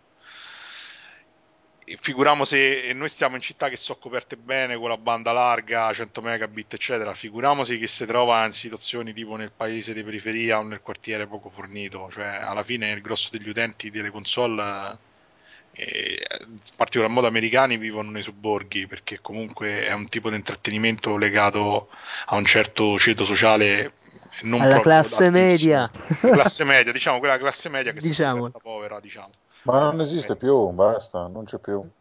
e quindi è chiaro che se tolgono i dischi secondo me perdono. Viceversa tolgono l'usato al momento comunque GameStop è- per loro è comunque un aggregatore è dove la gente normale si va a informare va a fare i preordini eccetera. Quindi è chiaro che se eh, uccidono GameSpot si tolgono qualcosa loro. Mi viene da domandare perché i publisher invece di dormire sugli allori tutti stanni non si sono aperti le loro catene di distribuzione non hanno pensato a un modello diverso Eh, ma Ma- qualcosa si- nel digital delivery qualcosa si sta per- muovendo almeno, Sì. perché per esempio Ubisoft, vende- Ubisoft e EA adesso praticamente stanno, poco ci manca che creano un solo client, cioè praticamente eh, Origin potrà vendere giochi o Ubisoft e Uplay. sì hanno mischiato diciamo le offerte Mm. Ma secondo me è l'unico modo perché poi ognuno campa anche con le commissioni dell'altro, no? Quindi pure là mi domando perché non fanno una piattaforma in qualche modo unica, condivisa, visto che poi tanto già lo stanno facendo. Cioè pure Steam che vende i giochi Electronic Arts, eh, che, cioè, eh, fa un po' ridere, insomma. Una piattaforma a 5 stelle, vai. No! Dove manca la voce gioco, tipo, no? C'è sta tipo interattività, inter- intelligibilità, poi una stella è Alien Colonial Marines da solo. allora diventa una piattaforma di vendita di opere multimediali interattive. È vero. Ah, Non si deve più dire videogiochi. Eh, È vero. videogiochi offensivo. esatto. E io direi che insomma questa spatafiata nuova a ruota libera sulla prossima generazione di console direi che abbiamo dato. E ci ha pure un po' rotto il cazzo, diciamo. Ci ha pure un po' rotto il cazzo anche perché il quadro mi sembra chiarissimo, moriremo tutti in una maniera atroce, eh, ma tutti tutti. Ah, eh. E veramente io vedo proprio uno scenario da crisi dell'Atari del 1984. e Mi aspetto questo. Direi in conclusione, insomma, abbiamo fatto questi pronostici sul- sulla next gen, abbiamo parlato a, nota- a ruota libera di quello che ci attende nel futuro. Ci siamo anche un bel po' rotti i coglioni, direi Alla grande, alla grande. alla grande. Io vedo chiarissimo uno scenario stile 1984, non quello straccazzo di romanzo di Orwell che lo citano i cani e i porci. Intendo proprio l'anno in cui l'Atari fallì e, e di conseguenza tutta l'industria di videogiochi che sembrava non sarebbe più andata avanti un cazzo. Poi però purtroppo è andato avanti. Purtroppo è andata avanti perché nell'87 Nintendo non se n'è stata ferma. E... Insomma, abbiamo un collasso e poi tre anni di pausa, se le cose vanno come devono andare. Bene, questo è tutto e passiamo alla nuova sezione, le notizie. Notizie dal mondo. Eh, aspettavo giusto la sigla, c'è sempre. Allora, prima notizia. Epic Games aveva aperto Impossible Games. Mhm. Questo studio eh, per i giochi mobile che doveva trattenere i talenti presi da ehm, quest'altra casa, Big Huge Games. Beh, Impossible Games, appunto facendo, parlando, facendo giochi impossibili, ha tenuto fede al proprio nome, visto che sono impossibili, non escono più. Dopo pochi mesi questa casa chiude. Impossible Games chiude, basta. E non solo, per esempio Infinity Blade Dungeons, che era il nuovo titolo eh, di Epic Mobile, è stato messo in, una, in pausa indefinita sostanzialmente la produzione. Vegli sta, così imparano a fare un Infinity Blade senza quel grand'uomo di Cliffy B. Infatti, secondo me se n'è andato lui, eh, non si possono fare più le cose impossibili lì. Esatto. Big Huge, non esiste più niente di Big e di Huge, e quindi alla fine hanno Eh. detto no, i piani sono incompatibili con quelli dell'azienda. Ormai solo roba piccola e dimessa. Esatto, non, non c'è più nessuno che sappia sognare, vedere in grande come, come Cliffy.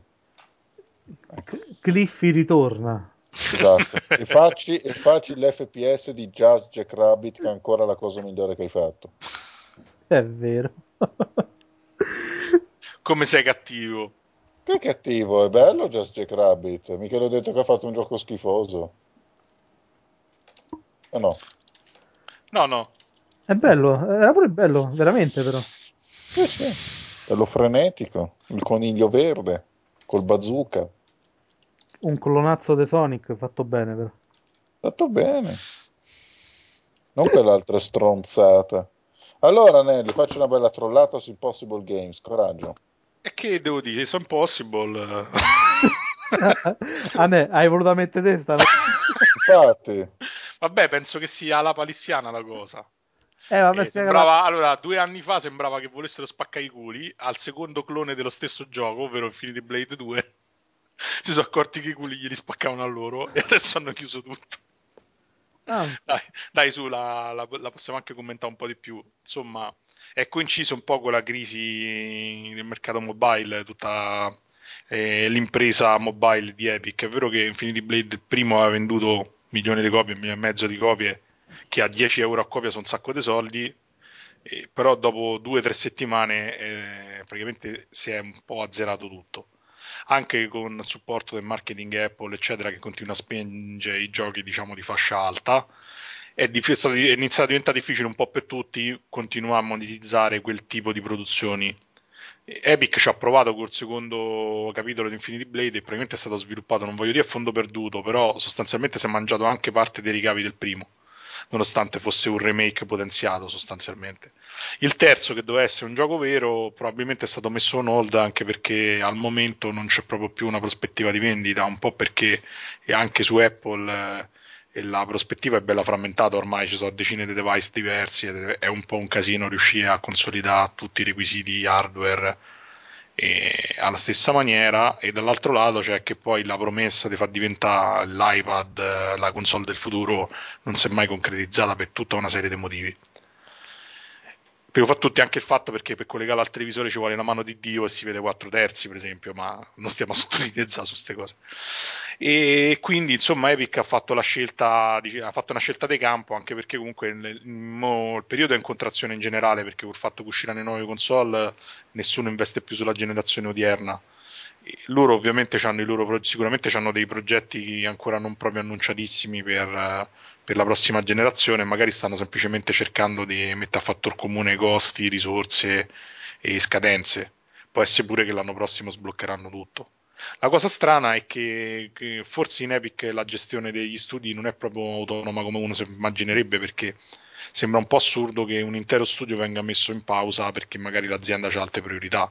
In realtà Epic è una cosa, Impossible Games mi pare stava pure in un'altra sede, tra parentesi, non condividevano neanche gli uffici, quindi insomma evidentemente ci avranno avuto le buone ragioni o semplicemente manca un po' il vecchio Cliffy che traina tutti quanti, come diceva Vittorio. ma eh, Cliffy, Cliffy, mi manca tanto Cliffy. Ma pure a me, perché era un cazzone di quelli propositivi, non era come Moulnier, come, come cace, era uno positivo, insomma, ti faceva sempre fare la risata, aveva sempre la risposta pronta. Eh. Eh, era un bell'uomo. Vabbè, dai. Vabbè, però C'aveva non è- una bella moglie. tornerà. Brava. Eh, tornerà, tornerà, ma davvero l'attesa è sempre più dura. Cliffy, se non fai in fretta a tornare, qua si sputtana tutta l'industria. Che poi Cliffy, tutto sommato, è un po' il Rob Liefeld dei videogiochi, dai. Liefeld. Eh. Liefeld, scusatemi. No, Ma- sì, effettivamente, eh, secondo me Gears of War eh, co- come livello qualitativo generale non è molto diverso da... Da- da Youngblood. Eh sì, secondo me sì, una Eh, qualità eh, che sviluppata- storia vincente, Youngblood. Sì, sì. Ma c'era la storia. Come? Certo che ce l'aveva articolata, meravigliosa. Questa, trova- questa trovata geniale dello scontro tutto rappresentato fuori campo, come se il disegnatore non sapesse disegnarlo, ridicolo. Figuriamoci se Liefeld è un artista di quel calibro. È bello perché se, praticamente abbiamo, abbiamo il Bioware anche di, di Vittorio e Liefeld. Se tu parli Liefeld. di Liefeld, lui inizia una trollata di 10 minuti su Liefeld. Sì, sì, sì, ma guarda, c'era, c'era proprio- tipo la pagina con il tizio che ha pestato un altro tizio che è tutto pesto. E non lo si è visto pestare. Perché lui E, e mi era- Lui verteva sui contenuti, no? eh, Era pregno. Era pregno. Eh, era prenduto dai contenuti, non da... Non si voleva abbassare a fare cose eh, troppo volgari. Beh, insomma, basta così direi. Comunque questo mercato mobile sta crollando, che bello, siamo contenti. No, a Crolla no, sta riprendendo le dimensioni che gli... Che gli aspettano, che gli competono, insomma. Ma anche perché poi regge un mercato in cui la gente non accetta neanche che un gioco costi 89 centesimi. Infatti, Cioè- fanno delle tragedie pazzesche, dei psicodrammi. Questo gioco costa 4,99, siete dei ladri, maledetti! Beh, ma non è raro il ragionamento del tipo ho speso 700 euro per l'iPad, devo anche comprare le applicazioni. Beh, Ho speso soldi per internet, devo anche comprarmi Comprare i programmi, sì, i sì. programmi. Ah, è bellissimo perché poi trovi gente che dice no, questo non lo compro perché costa troppo. Poi clicchi, su- poi clicchi sul link del gioco 2,39 euro, capito? Vabbè, ma sono tre cappuccini, insomma, cioè due cappuccini, voglio dire. So, No, i 39 centesimi, basta con queste cifre Mm. 2,99, 2,39. Fate conto paro, tipo 2, 5, 7. Uh, Oh. Basta. No, no, ma il- no, no, sono ragionamenti che si fanno, ma anche sulla connessione. Pago la connessione, è scontato che posso scaricare gratis. Eh, effettivamente Eh, eh, appunto. c'è il decreto urbani. Cioè, ci avranno quasi ragione loro. eh. comunque sono cose fantastiche. Eh, Giustamente va in crisi e, e torneranno tutti a sviluppare giochi per PC invece che per mobile. Ci hanno provato. Bene. Hanno Dice, mi provato. probabile. Io non ho capito ancora perché su sti cazzo di tablet non fanno l'unico genere che ci avrebbe un senso, i giochi di strategia, santo Dio. Perché Nico? perché quelli non se li cura un cane. Lo so, però sarebbero proprio, cioè, proprio la ciliegina sulla torta. Eh, ma si incula nessuno lo stesso. E vabbè, e allora c'hai ragione tu. E allora sei bravo, dai, su. Uh, C'è un forum che consiglio di visitare a tutti gli appassionati di strategia che si chiama Pocket Tactics, che recensisce solo giochi di strategia e, e tattica per eh, le console mobile. E devo dire, cioè i console mobile, i dispositivi mobile. E devo dire, c'è più roba di quello che uno si aspetta. È proprio il fatto che non arrivano all'utente finale, che le- al popolo bove che non riesce a apprezzarli. Questo secondo me c'è sotto la casta, santo Dio. E, e questo lo dice l'Anelli che ogni sillaba che pronuncia è di un borghese infinito. ma è, è sicuramente un sito a 5 stelle, dai. No, no, però Ah, no, sì, no. siete appassionati, andateci perché è figo. Vabbè. No, non, non mi piace sta piega. Allora, basta. si- si- eh, questa puntata è tutta improntata alla crisi, anche noi non sappiamo che cazzo dire, si nota, no? Ma scusate, le console maggiori stanno in crisi. Il Eh. mobile sta in crisi. E le sì. console portatili stanno in crisi. Ri- eh sì, basta, moriremo tutti, ma l'ho pronosticato Hai prima. sbagliato hobby, dovremmo andare a giocare, che ne so, tipo a, a bocce qui al coso del quartiere. Sì, alla lippa, esatto. Cioè, l'unico, l'unico che vende è Call of Duty, che lo vende sempre. Non va mai in crisi. No, eppure FIFA. FIFA vende un fottio di copie ogni anno. Anche FIFA. Involvetevi come me, giocate tutti a Call of Duty, specialmente, Specialmente Rud che continua a giocare a Dota. Continuo a dotarmi. Super dotato. Un- Eh, eh, eh, che umorismo. Madonna. Questo Che è... vete stiamo Che finezza, toccando. che finezza. Basta, basta, non parlo più, eh, non posso mica interrompere il flusso. Il flusso. Sciolta. Continuiamo con la crisi. Seconda notizia. C'è anche crisi di idee. Infatti, fioriscono i quarti episodi. È stato annunciato Assassin's Creed 4 ed è stato annunciato dall'altro lato TIF 4. TIF 4. Però una piccola annotazione, TIF 4 è veramente un 4 e è diventato TIF. Assassin's, Assassin's Creed 4 è quantomeno il sesto capitolo se non calcoliamo gli spin-off su console portatili, che lo farebbero diventare un nono capitolo, una cosa del genere, insomma. Esatto, perché Assassin's Creed 2 ha fatto uscire un sacco di spin-off. E ne parlerà Mr. Rood, vai. Esatto. Di cosa dovrei parlare? Di Assassin's Creed 4? Io mi sono fermato al 2. Ma io ci avrei due cose da dire di numero. Vai. La prima, Assassin's Creed, io mi ricordo il primo Assassin's Creed, quello con Altair, sì. Quello con una Sì, missione ripetuta n volte, sì. quella lì, quella lì. Giuravano su una pila di Bibbie, come dicono in Tex, che sarebbe stato l'erede spirituale di Tiff. Dav- no, vabbè. Sì, sì, c'è un collegamento tra le due cose. Un TIF ma più avanzato, no? Perché c'era la tecnologia per cui qualsiasi sporgenza fosse abbastanza sporgente ti ci potevi attaccare. Eh sì. Ma E eh. hanno fatto il gioco dei pirati.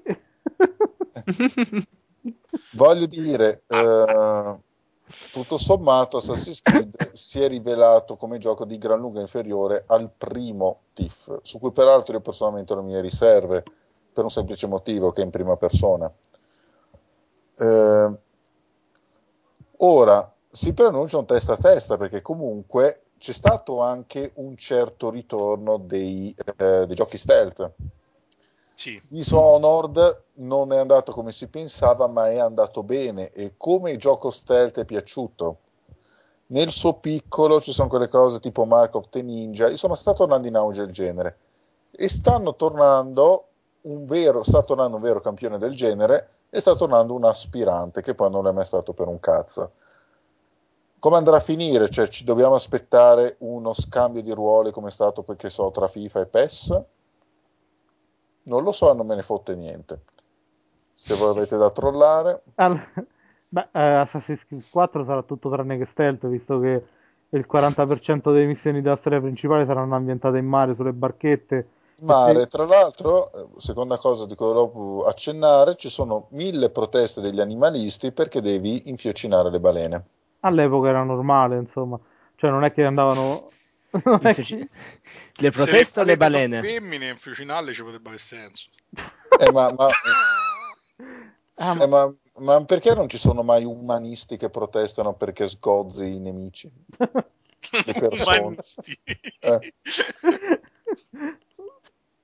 Uomisti, come li vuoi chiamare? Uomisti. Personisti. ma tu non sei, scusa, tu non sei un umanista. Il Ma- cazzo. Ci sono Eh. i fruttariani scalzisti che rompono i coglioni, però gli Eh. Perché, perché devi, devi cacciare la, la balena in Assassin's Creed 4. Cioè, se, se, se massacri gente, le, le- Va bene, se uccidi una balena. inizi tutti in fila con degli spiedini, va bene, ma la balena no. È un mammifero come te, dai. Che cambia? Eh, digli di smettere. Comunque, eh beh, alla fine del stealth non c'era niente come non c'era niente il terzo capitolo, insomma. Guarda, secondo me Assassin's Creed 4 è una mossa geniale come Dead Space 3. Dici. Perché?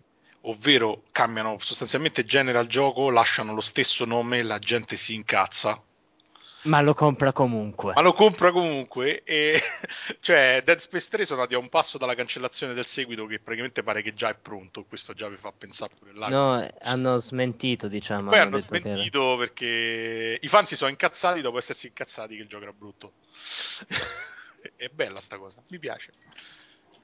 Ma il protagonista chi è? Non è più Ezio, che palle. O sì? No, da mo che non è più, è dal terzo capitolo che non è più Ezio. Ah, e chi è adesso? Eh, Nel terzo era Connor, qui è tipo Kane, una cosa del genere, non mi ricordo neanche come si Sì, chiama. nel terzo era eh, Connor, che cos'era? Uno scozzese, che cacchio era? No, era l'indiano. Ah, era indiano. eh. Era No. tipo l'ultimo dei Moicani. No, ma guarda, il mio interesse per la serie è scemato incredibilmente, anche perché speravo che facessero degli episodi molto differenti, almeno col terzo capitolo che potevano... Invece poi hanno fatto sempre lo stesso gioco con ambientazione diversa e il quarto sarà lo stesso, solo che sarà più incentrato sulle battaglie navali, insomma. Cioè si è capito che si rivedrà quello che si è visto in Assassin's Creed 3 e in tutti gli altri Assassin's Creed, solo con le battaglie navali. Oltretutto avevano promesso che la storia, almeno questa qua, quella raccontata fino adesso, sarebbe finita col terzo capitolo, invece manco per cazzo, cioè hanno allungato il brodo ulteriormente e dopo sinceramente... Ah, quindi c'è il 3, il 4 e poi gli spin-off del 3 e del 4. Ma che ne so, c'hanno una programmazione a 20 anni ormai. Ma, troia. no, ma sto diventando intollerante però verso queste serie lunghissime, cioè non, non riesco più a No, ma seguire. poi dico, cazzo, ma con... vedetevi un DVD, vedetevi una serie vera, cioè non potete giocare a un gioco che No, ma anche perché dopo... sostanzialmente è una, è una brutaglia allungata per... eh, Cioè la storia forse è il pretesto, diciamo, è un teaser che tiene la gente attaccata. Perché poi, boh, in generale non, non mi sono mai... non sono riuscito a finire uno, ragazzi. Cioè, è veramente di una pallosità infinita. Non si possono... Questo è un po' il problema di Ubisoft in generale. Non si possono prevedere tre meccaniche e replicarle per 20 ore di gioco, 30 ore di gioco. Perché o lo fai con la profondità di uno strategico, di un RPG, dove comunque la variabilità sta in altri aspetti del gioco, ma se tu mi proponi lo stesso combattimento idiota 60 milioni di volte e sì, mi fa sentire figo perché vinco sempre io, boh, non lo so. No, ma sai che Così c'è... disse l'uomo che ha finito miliardi di JRPG. Vabbè, ma là c'è un, c'è un discorso, diciamo, diverso, no? Perché non è il combattimento in sé per sé, la gestione delle risorse, riuscire a pianificare determinate cose, fa... cioè è un livello di sfida differente che non sta nel gioco. Il problema di Assassin's Creed è che tu fai le stesse identiche battaglie, si sconfiggono i nemici con delle tecniche abbastanza basilari. E non c'è mai quel salto di qualità che dici ok, adesso pian piano il gioco mi aggiunge un mattoncino in più al sistema di gioco, oppure che ne so, io devo fare resource management, devo decidere se andare prima là, andare prima là, esploro, quanto tempo ho, quanto è l'anatomia del mio party, no? No, è semplicemente vai in giro, vai dal waypoint al waypoint successivo, fai le stesse quattro cose. Boh, è un po' deludente, francamente. In particolar modo perché molti mi hanno detto che il 2 era molto più bello dell'1, ma io l'ho trovato sostanzialmente lo stesso gioco, solo con una veste, una produzione sicuramente più elevata, forse pure una sceneggiatura fatta meglio, però sostanzialmente è la stessa Solo. sola. Sì, no, ma for- for- io direi anche che il, combat- il sistema di combattimento è addirittura peggiorato e ce ne vuole, cioè nel tempo, però la questione è questa, la gente stranamente piace questa, anche questa storia, cioè soprattutto a persone che non sono giocatori come, come noi. No, ma la storia francamente è piaciuta pure a me, specialmente quella del secondo che è fatta meglio. Dio, a me francamente la- quella del primo secondo me c'ha più personalità. Era cioè era concretizzata, era concretizzata peggio dal punto di vista della produzione, no? Perché era molto diluita, c'erano pochi intermezzi, eccetera. Però forse diciamo con lo stesso budget, con la stessa maturità del secondo ci avrebbe avuto un respiro maggiore. Sarà forse che mi piaceva di più l'ambientazione, eh. Sì, raga, ma non se la possono tirare fino alla morte con la, con la stessa storia, ok, c'era tutta sta cosa, eccetera, eccetera, però arrivato al sesto capitolo ormai si è capito tutto, ma che devi più raccontare? Infatti aggiungono minchiate. Sì, eh, vabbè, usano la tecnica dell'host, no? Che ti lasciano il segretino in sospeso, che poi si rivela una minchiata, poi te ne mettono un altro. Cioè, purtroppo. probabilmente è stata fatta una storia per reggere tre episodi. È stato Sì, pensato probabilmente sì. e poi l'hanno allungato a sei episodi. Adesso si vede che comincia a essere un po' strecciata, insomma, cioè che non sanno più che cazzo raccontare. È diventata una cosa insostenibile dal punto di vista narrativo. Perché Però tu mettete nei panni di Ubisoft, ma se no che fanno? sì. Che altra serie c'hanno a mirare? Allora, io sono d'accordissimo con te. Finché gli vende milioni di copie, o, Esatto. devono, o devono fa- c'hanno ragione loro dal punto di vista commerciale. Sarebbe suicida non fare un Assassin's Creed all'anno, eh, se poi alla fine comunque sia riescono a venderlo a milioni di persone. E fino a qui siamo d'accordissimo. Rimango però della mia idea, cioè che comunque sia, personalmente, eh, la vedo come una cosa personale. A me queste serie lunghe mi stanno a cominciare a rompere i coglioni perché tipo dopo dieci anni, cioè eh, non è possibile che sono arrivato al quinto capitolo. Io gli Assassin's Creed li ho giocati tutti tranne il terzo episodio e non ho nessuna voglia di giocarlo, cioè mi rompe il cazzo solo l'idea di, di cominciare a fare le stesse identiche cose per, per la quinta volta. Cioè... Ah, eppure dicono che il terzo sia un po' più vario da quel punto di A me è vista. successo pure Mass Effect, io non riesco a giocare il terzo capitolo, cioè non ho proprio voglia di prenderlo in mano perché boh, Vabbè, lì c'ha un po' ragione, eh. però il multiplayer è divertente, dai, almeno lì si sono redenti nella maniera più, diciamo, sorprendente. Sì, ma Beh, io spero solo di non dover eh, rivedere la scala Bioware e farla diventare una scala Ubisoft. Ecco. No, ma cioè, insomma, è, è pure una bellissima produzione, hanno dei valori eccezionali. Solo che poi dopo un po' o cambi radicalmente qualche cosa, se vuoi continuare a raccontare sempre la stessa cosa. Ma io non sono d'accordo, cioè io sono un fervente sostenitore che le cose devono finire prima o poi nella vita. E francamente, ti ho detto, Dead Space è una serie che mi è piaciuta, quando ho visto che il terzo episodio avevano cambiato la formula non l'ho comprato per principio. C'ho la battuta, c'ho la francamente- battuta dell'anticipo. Disse quello che leggeva i fumetti Marvel. Eh, Esatto. so, vabbè, che c'è. Ma infatti non li leggo con continuità, ci sono dei periodi in cui li leggo e poi smetto perché Eh, vabbè, tanto- oggettivamente sono pallosi. Tanto so come Beautiful, eh. Poi prendi un numero a caso e te ritrovi io stesso dentro la storia. Poi- Eh, guarda- guardate è- che la crisi ha colpito anche Beautiful. Esatto. Poi Se n'è andato Ron Moss. eh. Esatto. Oh, ca- Mi hai distrutto proprio questo. Perché, Sì, sì, sì, no, Ah, guarda, non esiste praticamente più. perché in realtà pure sul discorso fumetti preferisco per esempio quelli della DC che comunque hanno degli archi narrativi che a volte creo- creano delle interruzioni nella, nella continuità generale. Sì, tanto poi si fa una crisi con i monitor e andano tutto a fanculo. No, vabbè, però al di là di quello loro hanno delle storie, dei story arc che quando finiscono a volte creano proprio de- cioè non c'è quella cosa serializzante proprio come la Marvel, Sì. giusto per fare una digressione, visto che poi pare che qualcuno che ci ascolta interessa, la Marvel in questi ultimi anni dal punto di vista dei fumetti è diventato qualcosa di scandaloso. Cioè, tranne Matt Fraction che gli ha tenuto su Iron Man in maniera assolutamente eccezionale negli ultimi due o tre anni, e le altre serie ormai vanno avanti diluendo eventi che si potrebbero raccontare in due albi e su un anno intero, cioè è veramente qualcosa di scandaloso. Vabbè, ma siamo sempre allo stesso discorso. Sì, sì, eh. sì, vale la, vale la stessa cosa. Poi loro campano adesso praticamente vedono di riflesso per i film, quindi non a caso ancora ci sono 5-6 serie dei Vendicatori diverse che girano. Sì, sì, ci sono i potenti vendicatori, gli astuti vendicatori, gli oscuri vendicatori. Avengers, Dark Eh. Avengers, Avengers, Avengers Arena, che è bellissimo, è un picchiaduro fatto a fumetto, è bellissimo. No, I personaggi hanno la barra dell'energia sulla testa. No. Cioè, No, no, dimmi che non è vero. no, no, è verissimo, è una cosa tristissima. Ma ci sono ancora gli oscuri vendicatori di, di Norman Osborn.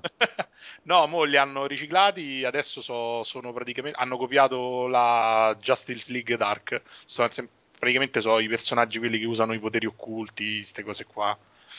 Eh, ma finché, come dicono, eh, quando dici perché, perché raccontano Ah. le inquietudini degli adolescenti media americani. Eh, ma c'hai 40 anni, però. Eh, Esatto. Scusa, scusa, com'è la Justice League Dark? Cioè, hanno gli stessi cazzo di poteri di tutti gli altri ma oscuri? Sostanzialmente sì, perché c'è Constantine, c'è sta Zatanna, ci stanno tutti i maghi. I maghi per definizione hanno tutti gli Eh. stessi cazzo di poteri. no, ragazzi, non, co- Eh. non cominciate, Non toccatemi Zatan. Sì, ma lì sono gli stessi anche di quelli che non sono maghi. no, non cominciate a fare i nomi dei Marvel perché c'hanno tipo. Sembra tipo de- un elenco telefonico ormai. Un vero- Cioè, nell'universo Marvel ormai ci stanno più supereroi che persone normali. È difficilissimo da No, guarda. poi ho iniziato a fare le, le versioni femminili dei supereroi maschi, ho iniziato proprio Sì, sì, sì, nelle- nella Disney. Sì, sì. Non vedo l'ora di vedere il prossimo episodio delle Guerre Stellari comunque, ragazzi. eh. Eh, Metterò no, là in fila con la merda pronta, tenuta in caldo, col mi Boh. Ma di questo abbiamo già parlato, con Lucas in pensione non c'è niente da temere. Guerre stellari, gamba di legno colpisce ancora. Da, da, da, da, da. Carrie Fisher Sì, con la, con la gamba di legno laser. La gamba Carrie laser. confermato, farà la vecchietta che vendi fiori. Chi? Carrie Carrie Fisher, Fisher. Ah, No, ha nel detto che appare nel film, sì. Il prossimo film si chiamerà Star Wars. Sono dei geni. Vabbè, stiamo divagando parecchio. No, ma guarda, per chiudere il discorso fumetti e cambiare notizia magari. Roba Vai. Io, guarda, sono a un tale livello di conservatorismo che io lessi tempo fa che Steve Ditko... Wow. Che cosa c'è? Che palle, Wow. non finire una frase. Tu lessi, wow.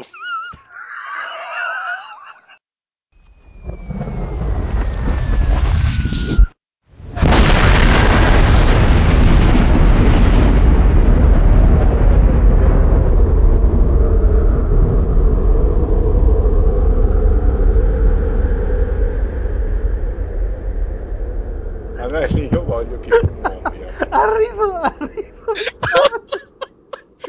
Sì, ma di, di, di, di- di- È riuscito a fare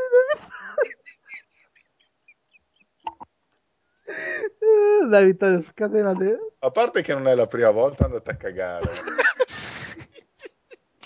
Comunque io rido di sadismo perché mi immagino proprio di, di fare il taglio a croce in cima alla testa dell'anello e pelarlo come una banana. Vabbè, dai, su. Scusa, tu lessi? Lei sì, che fottuto passato remoto di italiano corrente del cazzo che non sapete parlare. E porca troia. Che Steve Ditko ruppe con, ehm, come cazzo si chiama, Stan Lee, Mhm. per una serie di divergenze artistiche, tra cui il fatto che Steve Ditko era contrario ai crossover, o perlomeno esagerare con essi. Era contrario forse addirittura alla creazione di qualcosa come un universo della casa. Perché lui dice, se continuiamo a far entrare, a fare incursioni degli eroi negli albi degli altri eroi, lo spirito delle singole testate si snatura. Io penso che avesse ragione Ditko. Infatti è vero, perché le- adesso che la Image non fa più fumetti di merda, eh, la Image si mantiene su delle serie autonome, continue, che hanno il loro perché e sono autoconsistenti. È un discorso di, un- Di una, di una bellezza che guarda. senti, tu non Eh, puoi- infatti. a te non piace Assassin's Creed, quindi che cazzo vuoi? Non puoi parlare. Già immagino Flame che ha detto che Assassin's Creed è brutto. Se lo dico io non ci nessuno. No, non- non- io non dico che è brutto, anzi a me i primi mi sono piaciuti tantissimo. Cioè sono stato penso uno dei pochi che ha difeso Assassin's Creed 1 nella vita. L'unico sfigato, era, era solo io che difendevo il gioco, avevo scritto pure una bella recensione, cioè recensione positiva su Ars Ludica. E... Solo che basta, cioè il sesto capitolo basta, non ce la faccio più, cioè è, è da pera. cioè... Cioè, da perché mo che devo sapere che le divinità scorreggiano sulla terra e creano le distorsioni. Eh, ma un po' un accesso scheletri nell'armadio, ha difeso Mafia 2, cose così. A me- La vecchia di merda è uno specchio per le allodole, cioè di molto più compromettente. A me Mafia 2 è piaciuto. Eh, vedi. Ciucciate. Secondo me è il uh, free roaming ideale. Piccola digressione. Cioè, è un free roaming in cui non c'è sta un cazzo dei free roaming, è solo storia. Tutto il resto non c'è, quindi ne- pochissimi oggetti da trovare, pochissime attività secondarie, pochissimo, eh, pochissime digressioni. E vai avanti per la storia e lo finisci seguendo la storia. Ti dura quelle 10 ore, 12 ore quanto durava e finisce lì. Grand Theft Auto non sono riuscito a finirlo, non perché a un certo punto fosse diventato troppo difficile, ma perché mi aveva rotto talmente il cazzo il quarto capitolo, dico, che non gliela facevo più, seguivo la storia di Nico Bellic, poi nel frattempo dovevi fare scorta al pappone, a scorta la mignotta, al salvataggio Eh, ma io non sono cattivo, mi disegnano così, non è colpa mia, sono sterminato 60 bambini, io voglio solo un'immigrazione, voglio fare una vita da americano decente, voglio il sogno americano. Ma vaffanculo, Nico. Cioè, Ecco, cioè, il mio pensiero, proprio, my thoughts exactly. Sì, vabbè, Cioè, sto, sla- sto slavo di merda. Eh, Sto slavo di merda. sì, sì. Cazzo, il corpo super mega agente testa di cuoio de che era del non mi ricordo che, eh, che si piagneva in continuazione, ma santo Dio, ma Sì, ma Vabbè. poi, ma vabbè, a parte... Cos'è che faceva in continuazione? Pia- piangeva, è un piagnisteo continuo. Non ha Questo detto che piagneva. piagneva, sì, perché questo continua a fare stermini, a dare retta al primo mafiosetto che passa e quando fa le cose, poi dopo, siccome Rockstar si voleva redimere dal discorso che faceva giochi per cazzoni, ci mettevano questa parabola sociale di quest'uomo Eh. che in realtà voleva solamente avere una casa col giardino, a mettere su famiglia e fare una vita decente nella terra dei sogni, no? Ma va a cagare, dai, su. Sì, ma è bellissimo perché tu, tu poi segui sta storia, però poi a un certo punto, che so, usciva fuori la missione in cui dovevi prendere l'elicottero con l'amico Rasta e fatti i combattimenti aerei davanti, Sì. che narrativamente, mettila tipo emissioni VR di Metal Gear Solid e va Infatti. bene, ma nel contesto del gioco narrativamente non c'entra un cazzo. Invece Mafia 2 era solo la storia, tu seguivi quella e basta, e non c'aveva tutte queste minchiate, però giustamente, dato che Grand Theft Auto 4 durava 40 ore, è piaciuto. Mafia 2, facendo seguire solo una storia che aveva un senso dall'inizio fino alla fine, non, non è piaciuto. Guarda, lo stesso discorso però vale all'inverso per LA Noir, che in realtà è come Mafia 2, cioè non c'è niente oltre la storia, tranne qualche missione secondaria, però effettivamente pure là c'è il discorso opposto, lì dura veramente troppo, cioè se lo sintetizzavano non era un gioco peggiore secondo me. Quanto dura l'Enoir? Circa una ventina d'ore? Ma no, penso intorno ai 30-40 pure lui, eh. Guarda, è lungo, sono Ok. tantissime missioni. E non c'è praticamente nessuno spin-off, cioè ci stanno un po' di missioni secondarie, ma con- praticamente sono dei set piece dove si fa una sparatoria, alla fine vinci sempre te. No, pensa tu. No, però eh, dal punto di vista del gioco a me è piaciuto, però in generale a molta gente non è piaciuto per il discorso del, Sì, basta. dell'essere troppo lungo. Dicono intorno a 27-30 ore, dicono su GameLens, perché voi, se- voi non lo sapete, ma c'è un sito che si chiama GameLens e si occupa di fare il confronto tra le durate dei giochi. Oggi vi sto dando dei siti cazzo che non li conosce nessuno. Vai, de- vai dei Eh, link. e ci sarà bene una ragione, no? Ditemi un titolo, ditemi un titolo e vi dico quanto dura. No, non, mi, non ci Oh mio interessa. Dio. Andiamo di notizia successiva, vai. No, ma che poi, che poi anche sta cosa delle durate dura 40 ore e infatti i giochi non li finisce mai nessuno. Ma la cosa bella è che puoi mettere due giochi a confronto, ti fa vedere il righellismo virtuale di quello che dura di più. È bellissimo. Vabbè, Anelli, dai, su. Anelli, me lo fa un favore? Sì, meno casta. Ti fa, no, ti fa un bel bicchiere di acqua e sale, te lo trinchi, vomiti tutto quel cazzo di alcol che hai bevuto e torni qua. Ok. E porca puttana. Ecco, anche il link, fanculo. Comunque Assassin's Creed 3 dura 18 ore e 24. Non me ne potrebbe fregare di meno. Allora, terza notizia, che è la più importante e sorprendente di questa puntata. È uscito il nuovo gioco di Gearbox. Gearbox, che aveva già fatto insomma, una figura non proprio brillante con Duke Nukem Forever, ma non li si può biasimare più di tanto. Avevano preso un titolo già compromesso e hanno fatto quello che hanno potuto. Hanno preso il brand di Alien e hanno fatto uscire questo Aliens Colonial Marines, che è stato stroncato un po' dappertutto. Pare. L'hanno descritto sempre come un gioco minche mediocre, fatto male, con valori produttivi molto scarsi, cattiva animazione degli alieni, gioco ripetitivo, tutta una serie di cose. In che cosa consiste la notizia?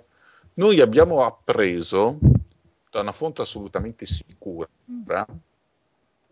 proprio salda come marmo, che Aliens Colonial Marines di Gearbox in realtà è un gioco stupendo. E io confermo, è il più bel gioco che sia mai stato realizzato. Un gioco che rende onore alla serie Alien, soprattutto per i suoi cromatismi, cazzo. Sì, sì, quello sì da 5 stelle, lo dico io. Quelle 5 stelle lì che gli hanno dato. Quelli- E, è veramente 5 stelle. e- e tutto il resto del mondo, a parte noi, perché noi, noi capiamo. Noi capiamo tanto, ma tanto tanto. Non ci ha capito un cazzo, ecco. Diciamo non ci hanno capito un cazzo neanche gli sviluppatori, perché addirittura gli sviluppatori hanno negato di averci lavorato, si sono vergognati perché con tutte le critiche che hanno ricevuto dai fans, fans che non ci hanno capito un cazzo.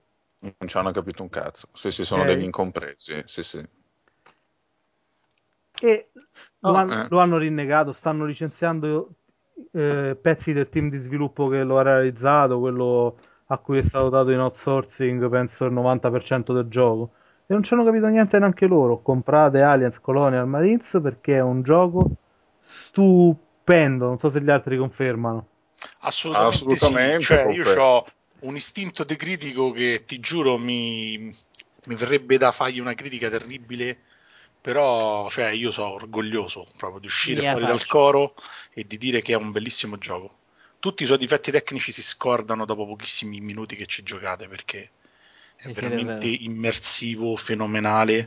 Tanto è vero, poi ci hanno questo colpo del genere che hanno tolto gli alieni a metà gioco perché non servono. È meglio sparare alle persone in un gioco che si intitola Aliens, no? Non capite, vedete, c'è proprio tutta, tutta sì. la metafora della vita, dell'alieno certo, contro il marino, il marino mostro, contro il vero mostro siamo noi. Esatto. E quando- specchio, E quando gli alieni si bloccano, che la gente ha detto che sono dei bug, no, è una citazione di balle spaziali. Quando Esatto. esce l'alieno dalla panza del Che si tipo alla fine, che si mette a ballare, è quello, perché se vedete l'alieno che si blocca in Alien Colonia Marines muove anche le gambette. Cioè, cioè, se, non, se non sapete riuscire, cioè, se non sapete cogliere queste citazioni, cioè, il problema è vostro, mica del gioco. Ma sì, ma poi hanno fatto delle critiche assurde, cioè io non capisco proprio che cazzo, come si permettono di criticare un gioco dove per esempio rimani bloccato perché il tuo soldato, uno dei tuoi compagni di squadra ti si ferma in un corridoio stretto e non va avanti, no? Cioè, quella alla fine è una difficoltà calibrata benissimo, Oh. cioè è tutto pensato perché alla fine non avrebbe senso andare avanti in quel momento, no? Sì, tu sì, devi rimanere fermo a pensare e ti devi godere l'immersività del panorama. Un po' vi ricordate quei paesaggi lunghissimi, quei momenti di silenzio infiniti di Half-Life 2? È la stessa cosa, solo qua ci avete vicino un coglione che blatera le stesse quattro parole tutto il tempo. Che è come il Oh. film, raga, voi non capite. E, e il, e il fatto che si possa andare avanti senza sparare un colpo in alcuni livelli, anche al massimo livello di difficoltà, in realtà è una citazione dei grandi giochi di ruolo classici, dove Esatto. potevi scegliere se avere un approccio violento o un approccio più ragionato, ossia Più corri ragionato. e finisci il livello in tre minuti. Tanto sono solo 11 livelli, quindi li finite molto velocemente. Oh, Scusa Simone, che cazzo ti ridi? Stiamo parlando di cose serie qua. hai ragione, devo mantenere la Cazzo. serietà. E che cazzo?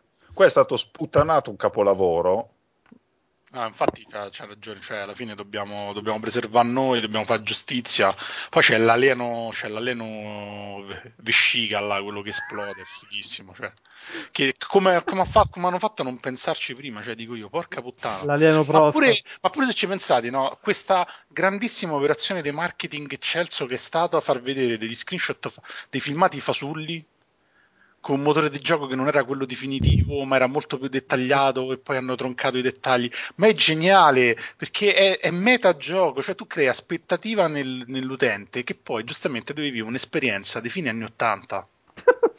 No? E quindi tu perché gli devi dare la grafica next gen? Gli devi, fa- devi far sentire il vintage che c'è dietro, no? la plastica, il pazzone. cioè, così se, se sente inadeguato, è lui che non riesce a cogliere la bellezza della grafica. Eh, ma poi Eh, la, la di- la divozione è una delle più grandi serie della storia del cinema. Poi diciamocelo, è proprio l'atteggiamento di Siga che ha distrutto il gioco. Più dei fan che pretendono il gioco perfetto, una cosa divertente. Sì, e poi quando ce l'hanno... Ce l'hanno, poi non gli sta bene un cazzo. Cioè, Ah. veramente... E la Siga ha questo atteggiamento negativo che voleva chiudere il gioco tre anni fa perché questi non avevano concluso un cazzo, tutto difettoso. E invece mo, adesso c'è questa cosa innovativa che puoi vedere il tuo personaggio da dentro la testa, che si vedono gli occhi fuori. Cioè, sono delle cose spettacolari. Chi è che ti ha mai fatto vedere un modello 3D da dentro? Sono tutti buoni a farlo vedere da fuori. E sapete che- Ma santi Dio. Sapete Cioè, che vi dico? Hanno reso la, compone- la compenetrazione poligonale arte. Esatto. Sì, sì, sì, Eh, sì. cioè, Bisogna dirlo. No, è un giusto ragionamento, non si può evitare, ci sono sempre compenetrazioni in questi maledetti giochi. Bene, Qui- facciamoci il gioco intorno. Cioè, quindi ragazzi, cosa facciamo? 10 su 10 gioco del decennio? E sapete che cosa vi Del diciamo? secolo. Del secolo.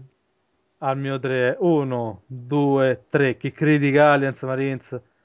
Game over, man! Man, Game game over. over! Game over.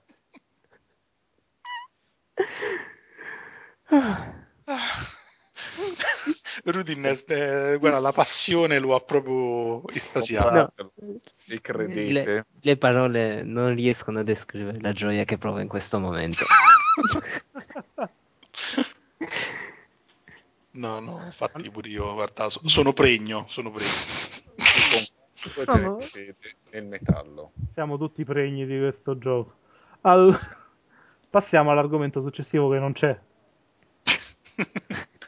Bene, signori, è un periodo di crisi perché voglio dire, escono i capolavori, non vengono comprati, non può andare peggio di così, maledizione. Questa next gen è proprio, proprio parte nel peggiore dei modi. Aliens Colonial Marines viene recensito, ma non mi ci fate pensare, maledizione. Come si fa a non capire un cazzo a questa maniera? Io non lo so. E quindi cerchiamo di tirarci su, purtroppo non sappiamo bene più di che cazzo parlare, quindi mini playlist, insomma, parliamo di tre titoli alla, alla Carlona, tra l'altro uno remake dell'altro, infatti Opona ha giocato al remake di Devil May Cry e ce ne vuole parlare, dai. Allora, il remake di Devil May Cry. Quello con Chiamato DMC Devil May Cry perché Devil May Cry da solo era troppo mainstream. DMC Devil May Cry. Ma è il Devil May Cry con quella bella giacca di pelle, Oh. no? È un giochino molto carino. No, in realtà è, è un picchiaduro, un gioco d'azione ben fatto. C'ha Ninja Theory ha lavorato benissimo, replicando tutte le combo. Replicando anche They Live di Carpenter.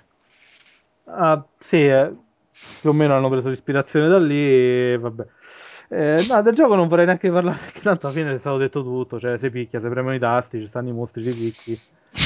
C'è sotto un Che po' bello, di... praticamente potremmo chiudere il podcast e andarsene a casa. Hai descritto tutti i giochi da qui al 2037, penso. Beh, c'è un po' di musica metal trashona. E... No, non è musica metal trashona, sai combi, Christ. Eh, che, tu. che è musica metal trashona? No, mi, mi fanno ridere le persone che dicono che la musica metal, fra virgolette, metal trashona del nuovo DMC è più trash di quella del- dei vecchi DMC. Cioè, ehm, eh, oppone il fatto che hai sbagliato il sotto, sotto, sotto, sotto, sotto, sotto, sotto, sotto, sotto, genere. Eh, è quello il problema. Ok, io- è come un po' l'high fantasy e low fantasy, insomma. Aspettate, Esatto, il middle, l'average fantasy. che- Sulla, musica, musica non ci provo neanche a interpretare i generi perché ormai è impossibile. mm. Comunque, c'è gente che rutta in sottofondo mentre voi combattete. E questo è l'importante. Eh, Goti. È agrotech, ragazzi. Adesso, essendo un Devil... Ma che cazzo è l'agrotech? Ma cosa c'entra l'agrotech? È elettronica l'agrotech. Eh, infatti i combi Christ sono elettronici. Ah, allora può darsi, sì. un po' trashoni. Allora, detto questo, il gioco è, que- è proprio quello che va... Jenkins. Ma come dice Jamie, dividere la musica in generi serve solo per ordinare i CD nel scaffale. E dici poco. Ah, il gioco è proprio quello che va aspettate. Cioè, prendete Dante, andate in giro con la spadina, ammazzate, poi ottenete altre armi, rifate le combo con le altre armi, piano piano sbloccate poteri extra, mi pare che in totale ci stanno 4, 5, 6, 7, 8 armi totali, mi sembra, più vari colpi speciali. Ci stanno i demoni, li ammazzate, è tutto molto bello. Eh, però la cosa che mi ha fatto veramente impazzire del gioco e mi è piaciuta tantissimo e fino adesso ho descritto la parte veramente bella, cioè alla fine è un onestissimo gioco d'azione che se vi piace il genere vi piacerà sicuramente. Ma quello che mi ha fatto impazzire è eh, la sceneggiatura, cioè eh, io dico a parte il personaggio che è diventato un coattello emo americano che tutti dicevano no vabbè ma dai ma non ci fermiamo all'apparenza no invece fermatevi all'apparenza è un coattello emo americano che dice minchiate da coattello emo americano comincia che è tipo sciupa femmine, poi diventa una specie di sentimentalone che eh, nel corso della storia si innamora subito, cioè dalla seconda sequenza filmata, e comincia a combattere per la giustizia.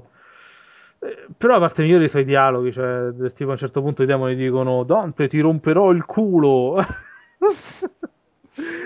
C'hai la faccia come il culo, i demoni che mandano a fanculo con le dita centrali, che ne so, testa di cazzo, brutto stronzo.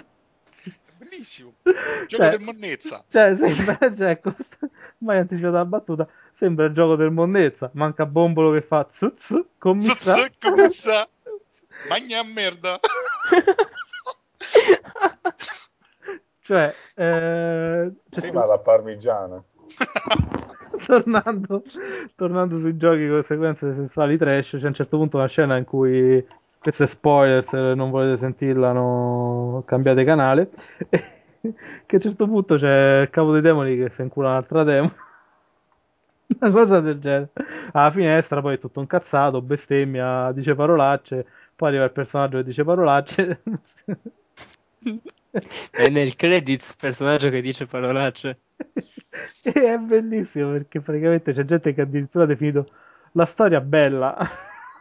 È Agrotech, voi non capite. La storia pure è Agrotech, è, è chiaro. no? e, e- e la storia è semplicemente ok, hai ritrovato tuo fratello, tuo fratello, no, anzi, è tuo fratello che ti ha ritrovato. Ok, dovremmo distruggere il culo a un demone, punto. E dico culo non perché voglio essere volgare, ma perché mi devo adeguare al tono del gioco. Ma lo dicono? Allora, non che io sia una persona raffinatissima o che mi diano fastidio le parolacce, solo che sembra veramente, cioè, è veramente una, volgari- eh, una volgarità fuori luogo. Cioè... Ma com'è lo scontro finale? C'è il demone invulnerabile, ma il punto debole è all'altezza del culo. No, eh, i combattimenti con i boss sono la parte più debole perché sono veramente dei cretini. I boss sono veramente facili. Cioè, li ho sconfitti tutti al primo tentativo, senza averli mai Vabbè, ma tu finisci Leggendary Hero Tomma. Quindi- No, ma di solito magari ci mettono i giapponesi ci mettono delle cose per cui un paio di volte il boss ti ammazza, poi tu capisci quello che devi fare e lo sconfiggi. No, no, qui è subito tutto chiarissimo, cioè c'hanno i cursori luminosi, c'hanno le freccette che ci manca veramente Colpisci qui, tipo. ci manca solamente un cartello. Eh, ma guarda che è da dire perché nel livello più labirintico effettivamente hanno trovato uno stratagemma per metterti la soluzione nel livello, cioè tappare de- tipo delle frecce che ti dicono dove, dove devi andare. L'unica cosa che devi cercare sono i segreti perché che poi è labirintico, cioè sono, tre- due strade, insomma, o prendi quella giusta o prendi quella sbagliata che di solito è un vicolo cieco, torni indietro e prendi quella giusta. Ecco, E comunque GameLens ci dice che il gioco dura dalle 6 ore e 55 alle 14 ore e 45.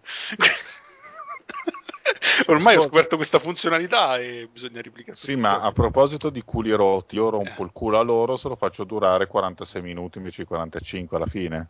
Esatto, ma infatti basta scriverlo, penso, tra Eh. parentesi. Cioè, ma scusa, ti metti a girare in tondo per un minuto e li hai fottuti, sti stronzi. Vabbè, ma che senso c'ha? Sei proprio antisociale, Vittorio. Eh, ma scusa, perché poi lo chiudono e tu hai finito di rompere il cazzo con sto sito di merda. Che mi tocca sentire, non Eh, capite eh, dico parolacce come il diavolo, hai visto? Ecco, Vabbè, basta, passiamo alla parola a Rud che parla di, del gioco che stai giocando adesso. dura che- di più, eh? Eh? Bayonetta dura di più. Sta gragnuola di minchie. Ehm, dai, parla a Rud che parla di Devil May Cry 4, quello con nero. Vai. Quello con Nero e Dante, perché eh, Dante doveva fare metà del gioco e quindi è stato scomodato anche lui. E niente, prendo l'introduzione da Opona e ci sono mostri, c'hai Nero slash Dante, spacchi culi e, e basta prima. Quindi possiamo già descrivere in questo modo. Comunque, per, per agevolare il tutto, Devil May Cry 4 rispetto... Io l'ho, gio- l'ho giocato totalmente da neofita, nel senso che del genere non, non me ne è mai fregato niente, anche perché è, qual- è un genere che va su- molto su console e non ce l'ho più, quindi non ho... sostanzialmente se volete giocare a questi giochi su, su PC buona fortuna, perché ancora ancora... Eh, il 4 mi pare che funzioni bene, decentemente, però poi ci- c'è roba tipo Ninja Blade che ha dei bug assurdi o non so, che- cos'altro c'è del genere su PC? Cioè, però, scusa, eh. Tu Mm, parli di, di Ninja Blade. Ma Eh? è, è fatto dai From Software, quelli di Dark Souls, eh? Quindi lo rende insta- in- Istantaneamente. istantaneamente un gioco mal, mal compreso, praticamente. esatto. Quindi Sì, mai quanto Aliens e tutto quell'altra roba. eh. Colonia, mai Colonia quanto questo, cosa. però anche quello. Comunque il uh, Devil May Cry 4 da un punto di vista almeno come trama tenta, cioè, de- ha quel quiche uh, giapponese che almeno si prende per il culo da solo. Cioè, non, non penso che qualcuno dei fautori del gioco abbia mai preso Sul eh, serio. sul serio ciò che scriveva. Però almeno è una trama che non dà troppo fastidio e almeno propone anche qualche momento ilare, cioè comunque cioè, si lascia, non disturba, ecco. Per quanto riguarda il sistema di gioco, eh, non so bene come si comporta, cioè come si rapporta ad altri sistemi, però se cioè, un principiante lo può prendere, cioè lo può capire, lo può apprezzare fa- quasi fin da subito, soprattutto perché la presenza di alcune missioni segrete che propongono alcune, cioè, alcune tecniche che magari prima non si conosceva, per esempio una missione segreta che era una missione bonus eh, o opzionale permetteva di eh, cioè richiedeva al giocatore di fare dei- una mossa in aria eh, 5 volte di fila. Cioè, eh, come sapete voi, il- l'abilità di tenere un nemico per aria in questi giochi è parecchio importante perché permette di eseguire combo lunghissime, eccetera, eccetera. Però mh, lo consiglio particolarmente perché, a parte la pri- cioè, nella prima parte è soltanto una specie di introduzione, perché il gioco praticamente si, ri- si ripete due volte, nel senso che nella seconda parte si ri- eh, rivedono le location della prima, però in- con, eh, con Dante anziché con, anziché con Nero, che è molto più simpatico, ovviamente, e fa delle cose molto giapponesi che magari se vi piacciono apprezzerete. Beh, e niente, a livello normale poi si lascia giocare molto facilmente, nel senso non sono mai, sono arrivato a metà del gioco e non sono mai morto, quindi eh, da principiante assoluto, quindi lo consiglio un po' a tutti. Quanto ci hai messo a finirlo? No, sono la seconda, praticamente c'ho tipo in tre ore ho finito la parte di Nero. Ok, allora sei nella media, che dura da 6 ore a 11 ore e 9. Ma Perfetto, sono nella media, sono l'uomo medio. medio. che bello. Game Lens. Sei un 9.8 sulla scala BioWare. E i- i- nel corso di un'ora, tipo. Mai visto una scalata così veloce? Allora, se Dio vuole, l'Anelli parla di un gioco che non c'è su Game Lens. E vediamo. The Room. Prego. Aspetta, c'è la categoria iOS, verifico subito. allora, The Room è un gioco... No, non c'è, c'è Hotel Dusk. Parliamo di... che dura 10 ore. No, Vabbè. no. Parla di quell'altro. Allora, The Room è un gioco. E devo dire la verità, sono stato malfidato io perché all'inizio no- leggevo dei commenti abbastanza positivi sul gioco, però non mi sono fidato. Se non erro, esiste solo per iPad perché è un gioco che fa della componente grafica un, un elemento quasi portante.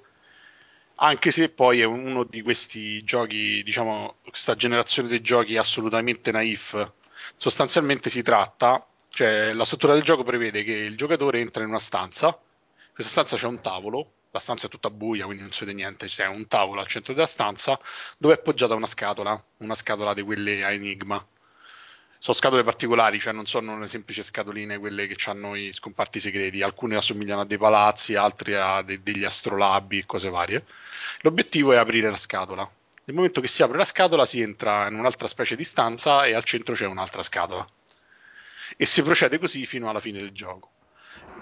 Ovviamente non è che è tutto, cioè che è tutto così astratto, c'è una storia di fondo, cioè sostanzialmente noi stiamo investigando sulla dimora di, un, eh, eh, di una specie di alchimista che pare aver fatto una scoperta che in qualche modo l'ha fatto scomparire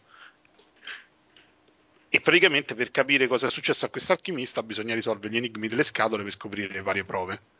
Oltre alle prove si scoprono degli oggetti particolari che aiutano sia a risolvere gli enigmi, perché forniscono, che ne so, delle visioni particolari, la possibilità di interagire in un altro piano d'esistenza e cose varie.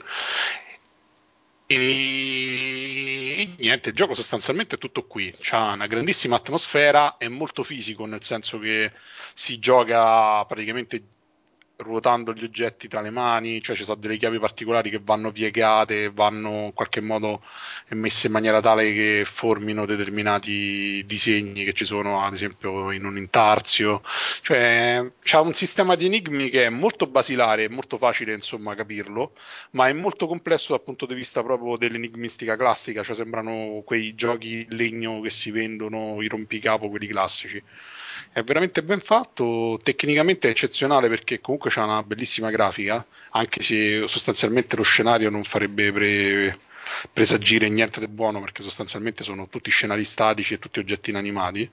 Gli enigmi alcuni sono veramente particolari e anche là sono sia appaganti quando vengono risolti perché comunque queste scatole hanno dei meccanismi complicatissimi a volte, sia perché comunque c'è proprio un, una ricerca del dettaglio in questi meccanismi, ne, so, ci sono degli astrolabi, ci stanno dei dei globi stile rinascimentale con ingranaggi multipli, con meccanismi estremamente complessi. La storia, devo dire la verità, ha anche un certo livello di suspense, a volte vira un po' sull'horror tramite degli espedienti che vengono utilizzati durante la risoluzione degli enigmi. È stata, secondo me, in realtà poi sono un po' tutti unanimi, è stata l'unica rivelazione dell'anno in termini di giochi mobile francamente non capisco perché farlo uscire solo per iPad perché sarebbe un gioco che anche su PC o su una console uh, sarebbe assolutamente fruibile insomma. Comunque assolutamente consigliato a chi piacciono i rompicapi e le avventure grafiche perché poi alla fine è un po' a metà strada tra i due generi. Perfetto. Sei andato a scaricare The Room? che? sì, tutti a scaricare The Room sono andati. Esatto No, adesso si è parlato di crisi, eh, siamo tutti molto preoccupati o rassegnati a seconda dei casi, quindi abbiamo qualcosa, bisogno di qualcosa che ci tiri un po' su, direi. Mm-hmm. A parte la droga, dici? Cosa vuoi che faccia la droga? Ci vuole qualcosa che ti elevi davvero, ci vuole il cibo sano, ci vuole l'aneddoto del Monopoli.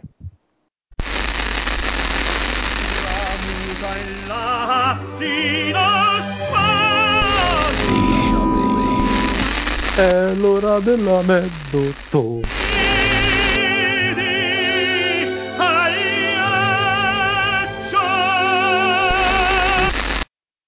Che dura? Ce n'ho uno corto e uno lungo. Vai, Su Game Lens non lo trovi. No, non c'è, infatti. No. ecco. Quello lungo o quello corto? Vai. Quello corto, dai, che già dura tanta puntata. Quello corto, dai. Bene, questo aneddoto vede il ritorno di un personaggio fondamentale che tra l'altro Opona e io abbiamo avuto l'estremo piacere di incontrare di persona, l'amico Ah. Massimo. Il mito. Abbiamo incontrato di persona l'amico Massimo, quello che fece, fu L'uomo, de- compartecipe del dialogo fatale ai tempi della statua di Anna Anna Frank. Frank. l'uomo a cui devo le mie migliori risate dell'anno scorso. Sì, sì, lo incontrammo, è stato qualcosa di... Un grande uomo che salutiamo se ci ascolta. Ciao, amico Massimo. Ciao amico Massimo, ci hai regalato grandi emozioni attraverso l'arte del Monopoli, ma anche questo è un grandissimo onore. L'aneddoto si intitola Doni inattesi. Ce n'è solo uno, ma tant'è. Ricomincio perché mh, aveva preso una pausa dal blog con un aneddoto succulento. Un paio d'anni fa il mio amico Massimo compiva gli anni. Non che questo accadesse sporadicamente, cioè che come tutti compie gli anni con cadenza annuale.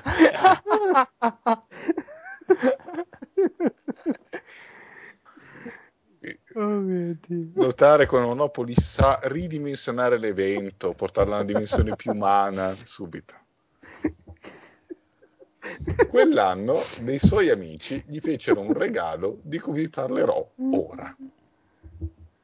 Ok? Prima di tutto sappiate che il mio amico Massimo è molto preciso sulle sue letture. Solo grandi classici di grandi autori. Amici, è un dialogo. Ecco Massimo, ecco il tuo regalo. Lui apre. Massimo, Oh, grazie, un libro di Cirilli, il comico. Amici, abbiamo notato che nella tua libreria non c'era nemmeno un libro di un comico, così abbiamo pensato di regalartene uno. E già ridono. Io non riuscii a resistere. Io. Beh, se non ce ne sono ci sarà un motivo. Giustamente. Vede che mi leggo. Scelgo sempre la frase migliore in ogni occasione. Signore,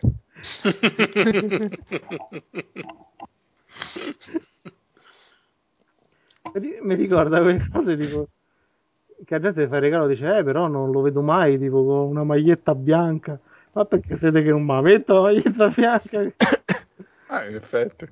Eh, comunque salutiamo l'amico Massimo che si... Ma fare i regali è una cosa molto semplice, meno ci si riflette è più, è più facile indovinarlo. ma sì è vero Pro- E- sì, Fumo per tutti e finisce lì insomma. esatto, una bella taroccata cinese. Beh, ma poi è notevole come eh, questi aneddoti del Monopoli, nella loro brevità, siano così completi da veramente soddisfare chiunque. C'è chi ride per la battuta conclusiva, l'Anelli no, ma ride per la morale. Ce n'è per tutti. Esatto. E io trovo tutto questo davvero meraviglioso, E quasi come il libro di Cirilli. eh. edificante direi Sì, sì, sì. Cirilli, che tra l'altro è un comico che non ho minimamente presente. Ah era quello Beh. che faceva Ghietta Diano Sì. era quello? che è sparito Ah. no, fa qualche cosa fa ancora però non fa più il comico insomma anche, Ah. perché, anche perché non ha mai fatto ridere eh. Vabbè, mh, questo non mi sembra che stia fermando nessuno nell'ambiente dei comici. In effetti. Beh, detto questo, è ora dei saluti che non ne possiamo più. Opona. ciao a tutti se siamo rotti il cazzo Esatto. Anelli, Ciao. Ciao. Ma quanto dura il tuo ciao? Eh, dura poco, tre secondi e mezzo. No, neanche. se non, se non lo vedo su Game Lens non mi fido. Rude. Ciao a facciamo, tutti. Il mio Ciao. dura di meno. facciamo la Eh, sigla finale vai Sì, sì, e insomma finisci non posso Devil May Cry 4 se ce la fai.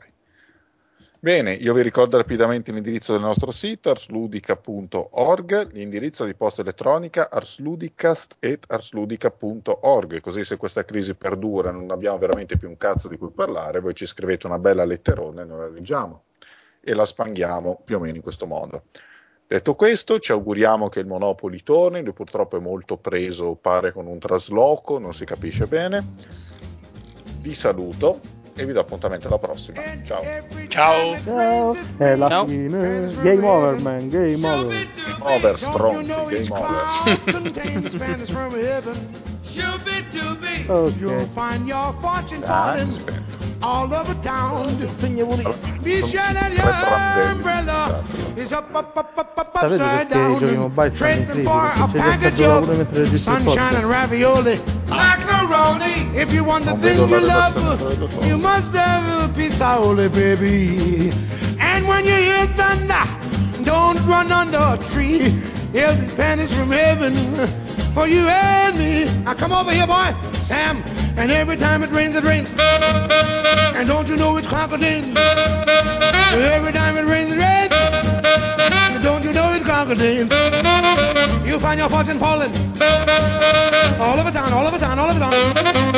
Be sure that your umbrella is upside down, tweedly pop. Habasuti Hose White, Gigalama Hungli, Zumbalu the Zumbalu.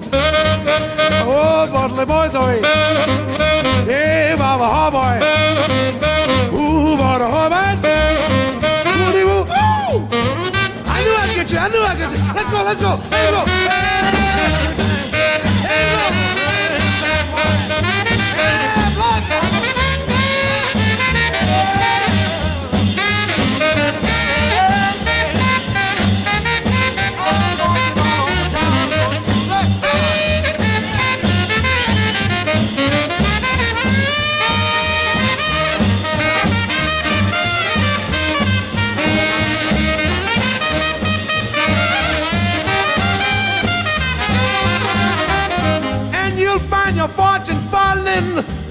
all over town, getting panties from heaven, panties from heaven, panties from